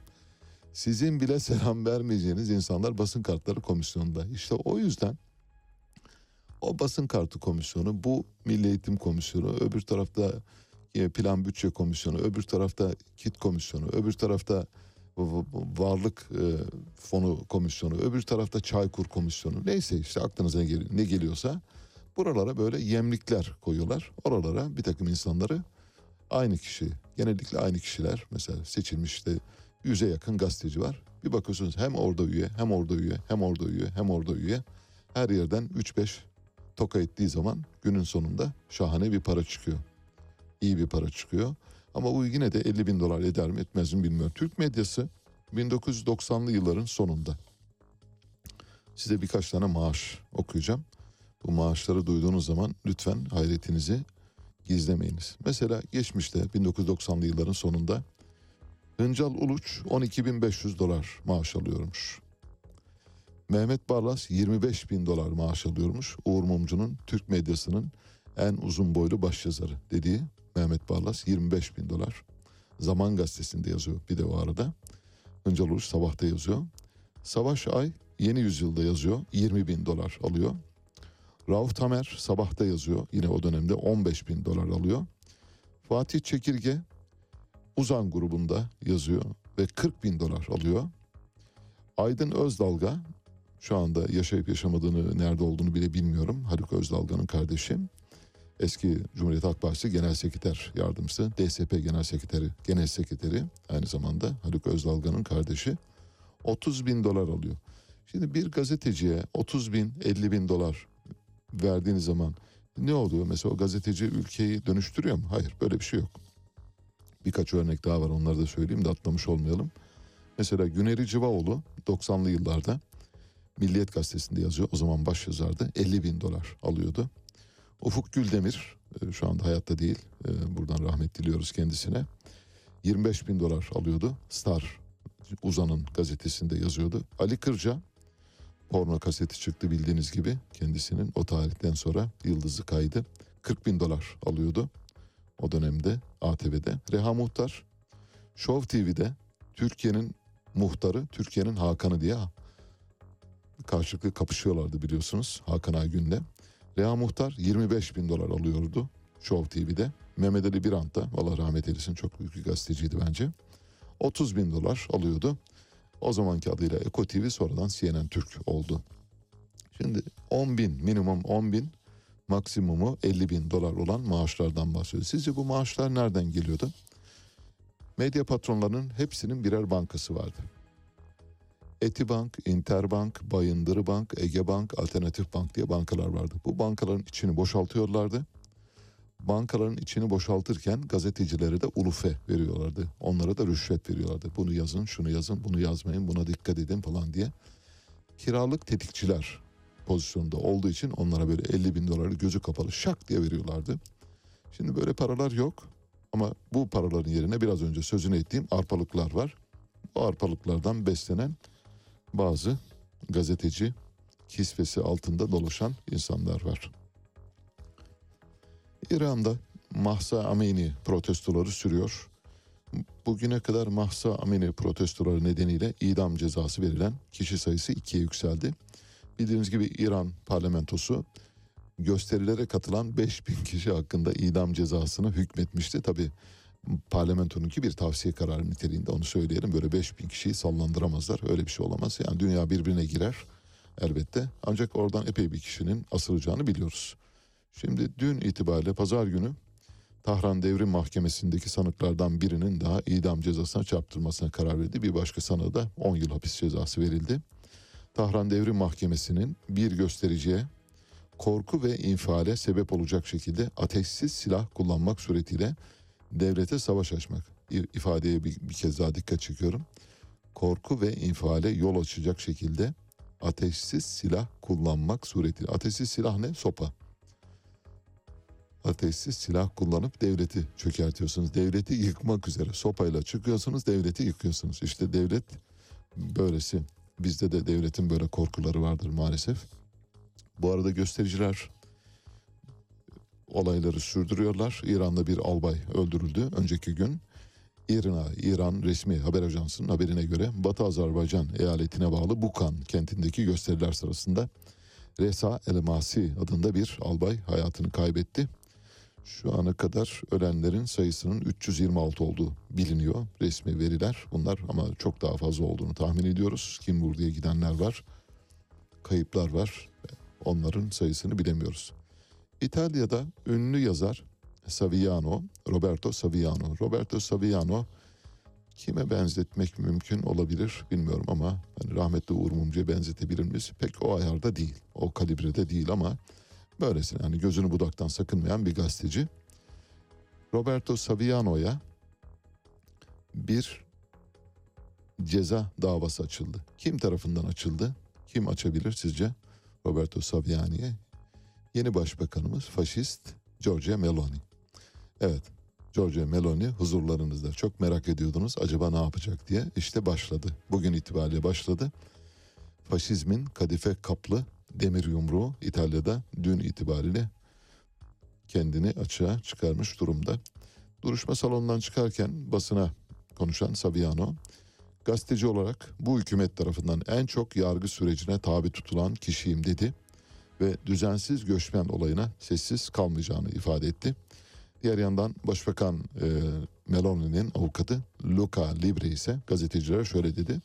Roberto Saviani aleyhindeki dava kullanılan nefret söyleminden kaynaklanıyor. Ben kendi oğluma Saviano'nun kullandığı kelimenin bir hakaret olduğunu öğrettim. Davayı geri çekip çekmemeyi değerlendireceğiz diyor. Diyor ki çok terbiyesiz yazar. Yani Saviano çok terbiyesiz çocuğuma, çocuğuma bu kelimeyi kullanma dedim diye böyle diskur veriyorlar.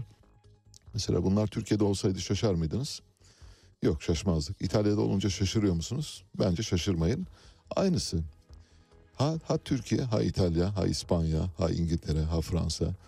Dünyada demokrasinin ve insan standartlarının ya da kalite, kaliteli yaşam standartlarının yüksek olduğu birkaç ülke var. Onlar zaten bizim dışımızda yaşıyorlar. İşte Çek, e, o Hollanda, Danimarka, e, Finlandiya, İsveç, İsviçre, Lüksemburg, Belçika falan gibi ülkeler var. Gerisi hikaye, gerisi gerisindeki bütün şey birbirine çok benziyor. İtalya'da olan bu olayı aynen Türkiye'de olmuş gibi kabul edebilirsiniz. Brezilya'da seçimi kaybeden Jair Bolsonaro, o da bir faşist liderlerden biriydi. Taraftarlarını sokağa çağırdı.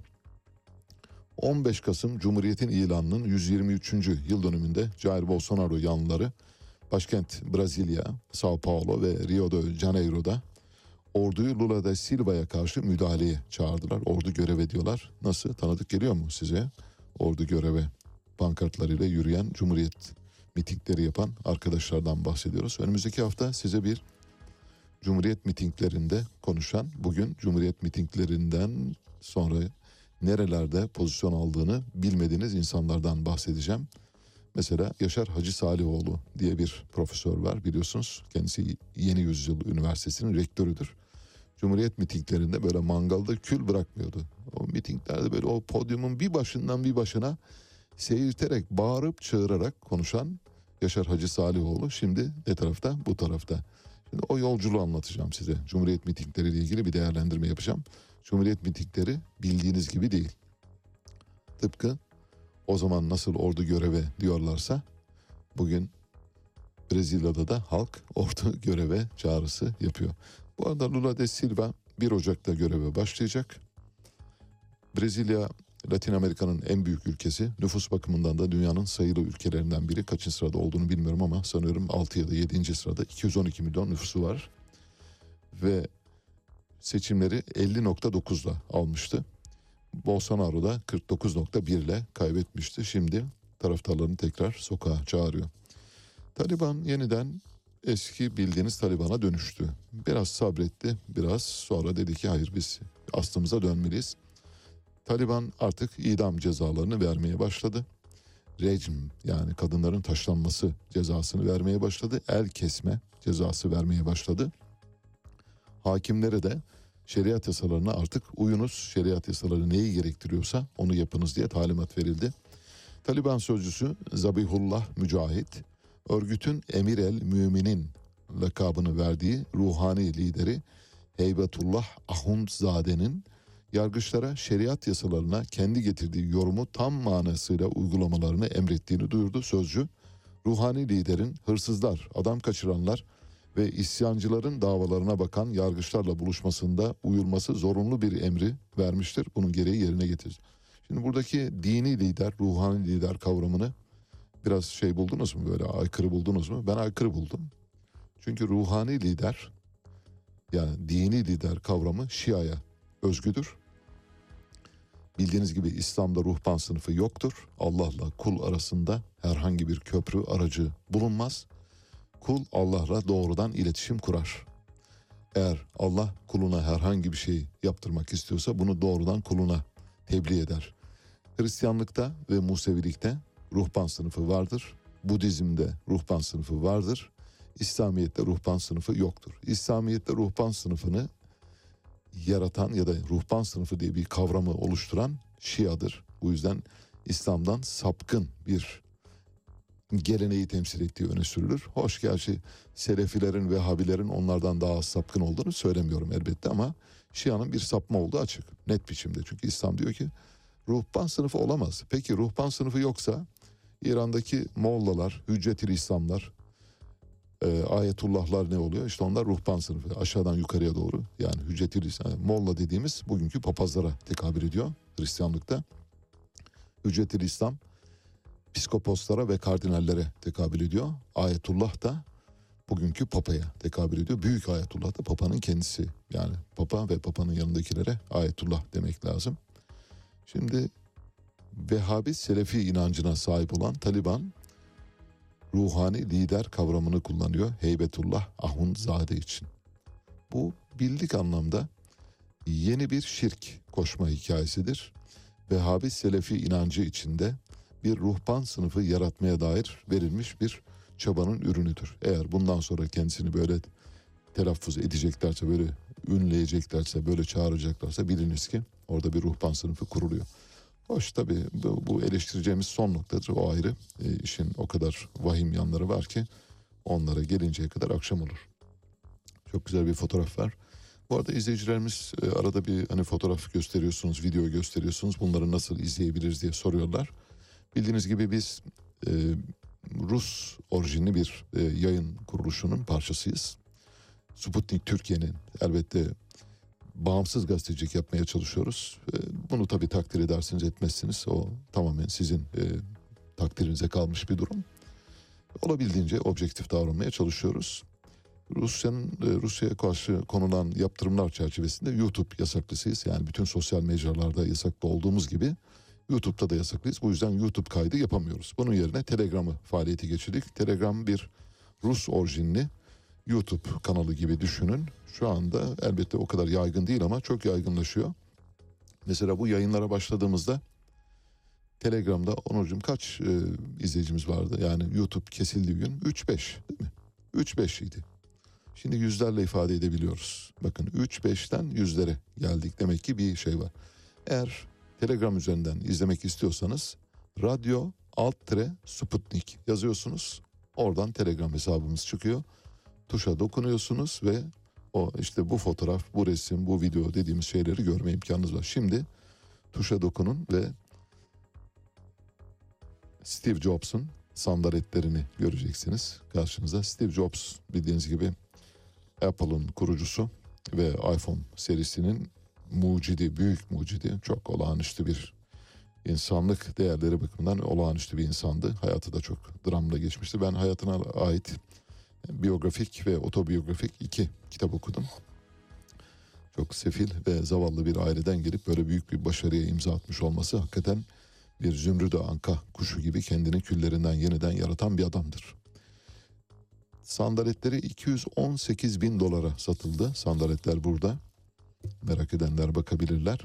Sıradan bir sandalet gibi düşünmeyiniz. Steve Jobs'un ayaklarına geçmiş sandaletler. Sandaletleri normalde 60 bin dolar civarında müşteri bulması, alıcı bulması bekleniyordu. Fakat müzayede o kadar kıyasaya gitti ki 218 bin dolara kadar çıktı. Alıcının adı paylaşılmadı. Avusturya'da iklim aktivistleri bir e, tabloyu hedef aldılar. Gustav Klimt'in tablosunu hedef aldılar. İklim aktivistleri dünyanın pek çok yerinde, pek çok müzede sergilenen nadir eserlere yönelik olarak bugünlerde böyle hafif vandalist saldırılarda bulunuyorlar. Vandalist diyorum çünkü hakikaten bu vandalca bir saldırı. Yani sa- yapacaksanız başka bir şey yapın. Gidip dünyanın korunması gereken soyut mirasları ya da somut miraslarına yönelik olarak değil başka bir şey yapın. Yani gidin kendinizi köprüden atın mesela değil mi? Daha sağlıklı bir şey yapmış olursun. Dünya da sizden kurtulur, biz de kurtuluruz. O tablo da kurtulmuş olur. Bugüne kadar pek çok müzede o kadar çok eylem yaptılar ki mesela geçen ay İngiltere'de Just Stop Oil e, kapsamı e, kampanyası kapsamında Van Gogh'un ayçiçekleri tablosuna domates çorbası fırlattılar. Böylesi eylemler yapıyorlar. Bunların çok tavsiye edilen eylemler olmadığını biliyoruz. Evet, şimdi birazdan telefon bağlantısı yapacağız ama telefon bağlantısı öncesinde Yücel Tonguç Erbaş da belki ilgilenir. Huzurlarınızda Kurtlar Vadisi geri dönüyor. Necati Şaşmaz. Polat Alemdar diyor ki bir televizyon programına katıldı. Şöyle dedi. Şu anda hazırlık içindeyim. Onurcuğum bir bu karanlıktaki parlayan kedi gözlerini bulursan hemen bunun arkasına takalım. Şu anda hazırlık içindeyim. Sanırım Ocak ayını görürüz başlamak için. Dok- 397 bölüm oynadım. Ömrümün 20 yılı bununla geçti.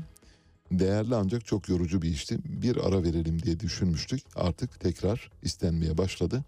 Dizi nasipse olacak diyor. Kendisi bildiğiniz gibi bizim sıralamamızda Mehdi sıralamasında 3. durumda. Necati Şaşmaz çıkıyor.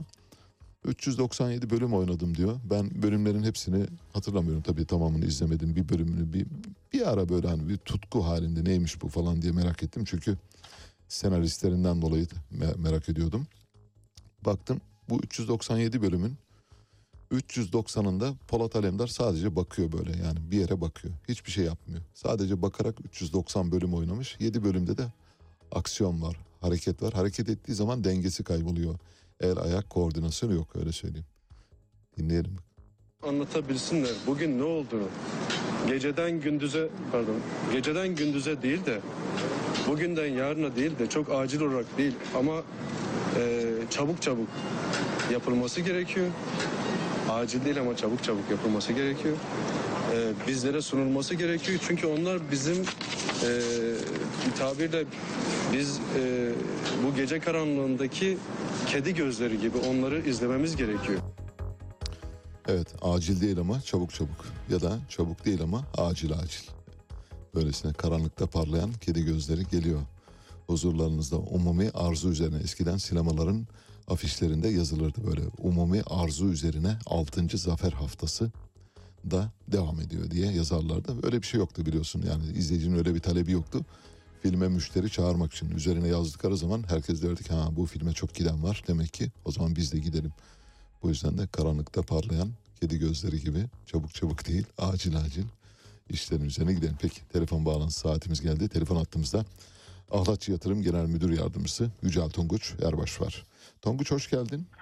Ali Bey merhabalar, günaydın, hoş bulduk. Günaydın, hoş bulduk. Ee, Şimdi bize bir e, hafta değerlendirmesi yapmanı rica ediyoruz.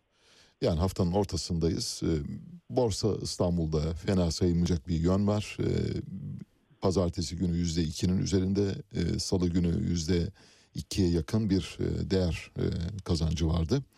Bugün de devam edip etmeyeceğini merak ediyoruz. Bir, iki.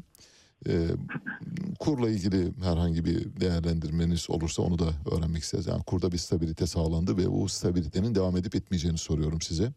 18.61 civarında oradan yukarıya doğru gitme eğilimi var mı yok mu?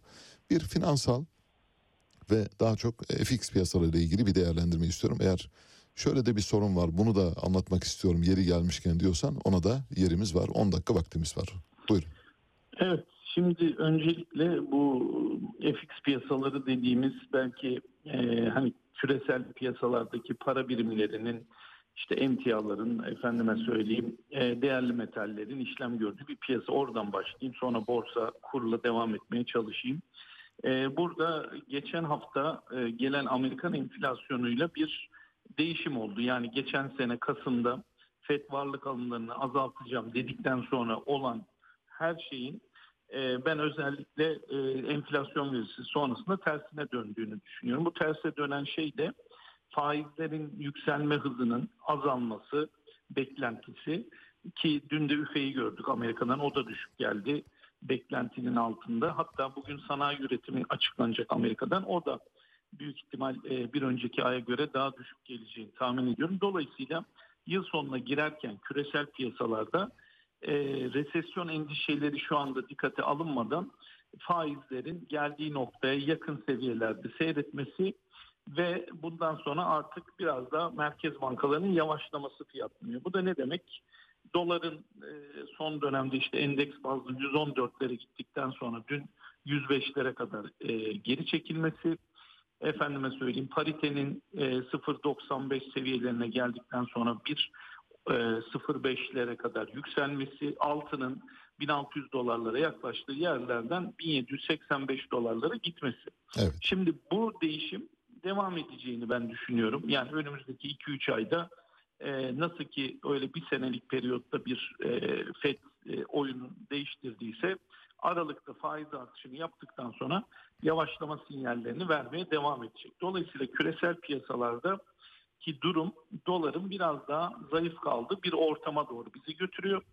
Ee, Avrupa'da, Japonya'da efendim Çin'de çok iyi gelişmeler olmasa da e, kısmen o para birimleri de bu para parite etkisinden etkileniyor. Şöyle bir örnek vererek tamamlayayım. Evet. 1.03'e gelen sterlin doları dün 1.20 seviyesi üzerinde gördük. Of, yani böyle evet. enteresan bir fiyat. Şimdi e, Borsa İstanbul'a gelince Borsa İstanbul'da da Ali Bey günde 10 bin tane hesap açılıyor. E, geçen ay 250 bin hesap açılmış. Yatırımcı sayısı 2 milyon 980 bine ulaştı. Tabii bu belki bugün 2 milyon 9, e, 990 bine de çıkabilir. Evet 3 milyon olabilir tabii. Özellikle kur tarafında, altında, kripto piyasasında gibi yani insanların, Türk yatırımcısının, yerli yatırımcının inanılmaz e, risk, risk iştahı sevdiği ortamların biraz daha sönmesiyle borsa burada yerini e, tekrardan zirve seviyelerde alıyor gibi gözüküyor. E, ama e, 4400-4500'ün üstündeyiz. Tahmin ediyorum yıl sonuna kadar bugün sordunuz. Bugün de iyi bir e, başlangıç yapacaktır diye düşünüyorum. E, yıl sonuna kadar da mümkün olduğu kadar borsayı en yüksek seviyeden özellikle yerli fonların da etkisiyle kapamaya çalışıp hani yıl sonu kar marjlarını mümkün olduğu kadar yukarıda göstermek isteyeceklerdir. Şöyle bir ekleme yapayım. Eskiden yabancı oranı borsada yüzde 60-70 arasındaydı. Şu anda yerli oranı O seviyede. üzerine Evet. evet. çıkmış durumda.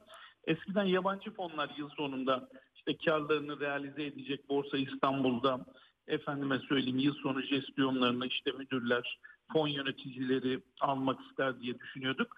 Ama artık öyle bir fonlar yok. Şimdi yerli fonların e, özellikle baskın kaldı. Bir Borsa İstanbul'dayız. E, ama yıl sonundan sonra e, çok da uzatmayayım Estağfurullah. ama özellikle Ocak'tan sonra e, düşen faiz ortamı, enflasyonun geldiği yer, büyümenin yavaşlama etkisi 3. 4. çeyrekte ve özellikle de küresel resesyonun Borsa İstanbul'da diyelim ki 5000'li seviyelere ulaştık. Hani bundan sonra biraz da acaba gerçekten bu seviyelerden de borsaya yatırım yapmalı mıyım? Yoksa yeni alternatifler daha güvenli limanlara mı bakmalıyım? Sorusu gündeme gelecektir. İşte o zaman da yeni bir rüzgar borsa ister. E, o nasıl gelir bilmiyorum. Yani dış siyasetten, işte Türkiye'nin yatırımlarının geri dönüşünden, e, seçimin yaklaşmış olması ve bu atmosferin belki yatırımları içeride güçlendirecek olması gibi olabilir.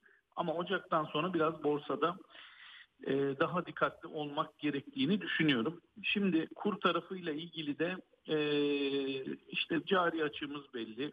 E, dün bütçe açığı geldi. Evet. Efendime söyleyeyim. Rekor, Yine seçim, e, atmosferindeyiz. Ama bunlara rağmen dolar endeksi mesela 114'ten işte 106'ya düşüyor vesaire vesaire.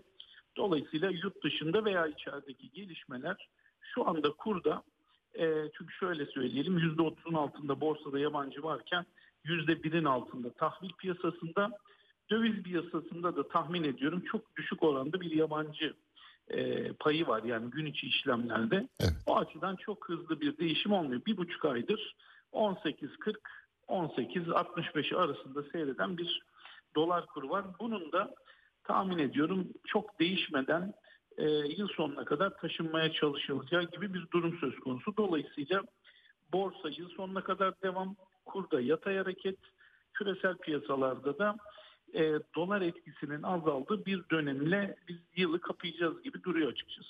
Harika. Vallahi draje gibi anlattın yani böyle hani alıyorsun yutuyorsun o kadar.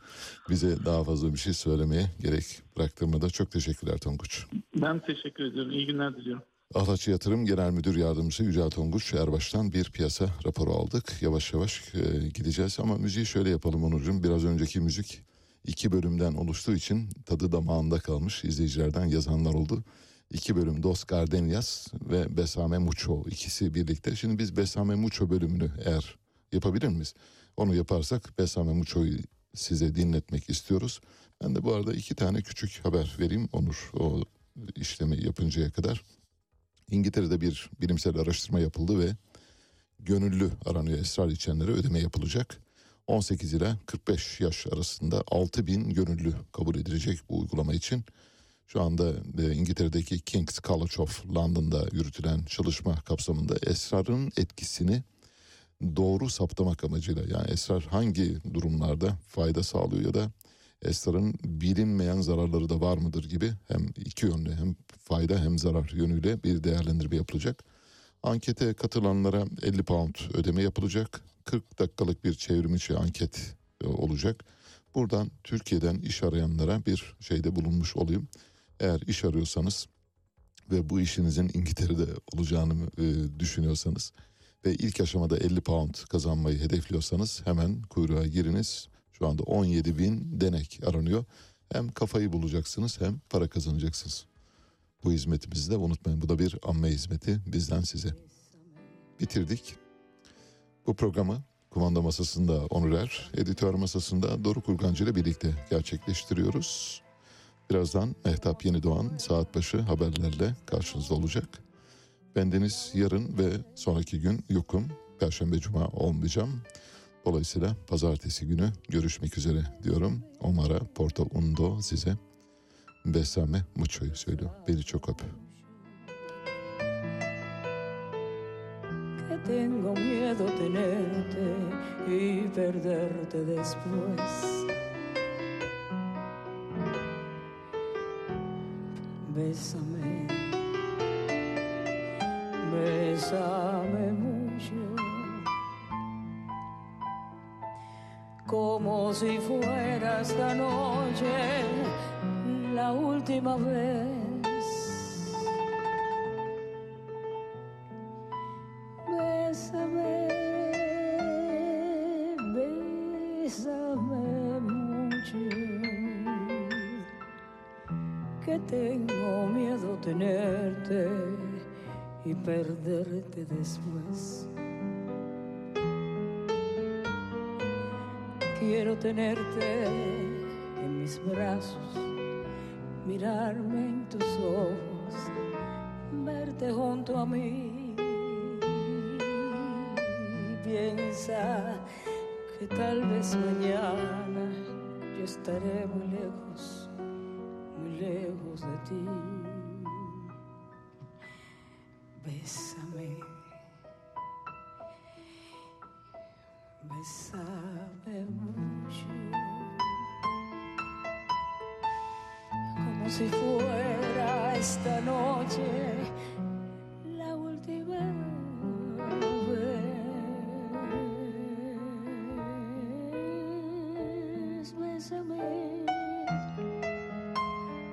bésame mucho,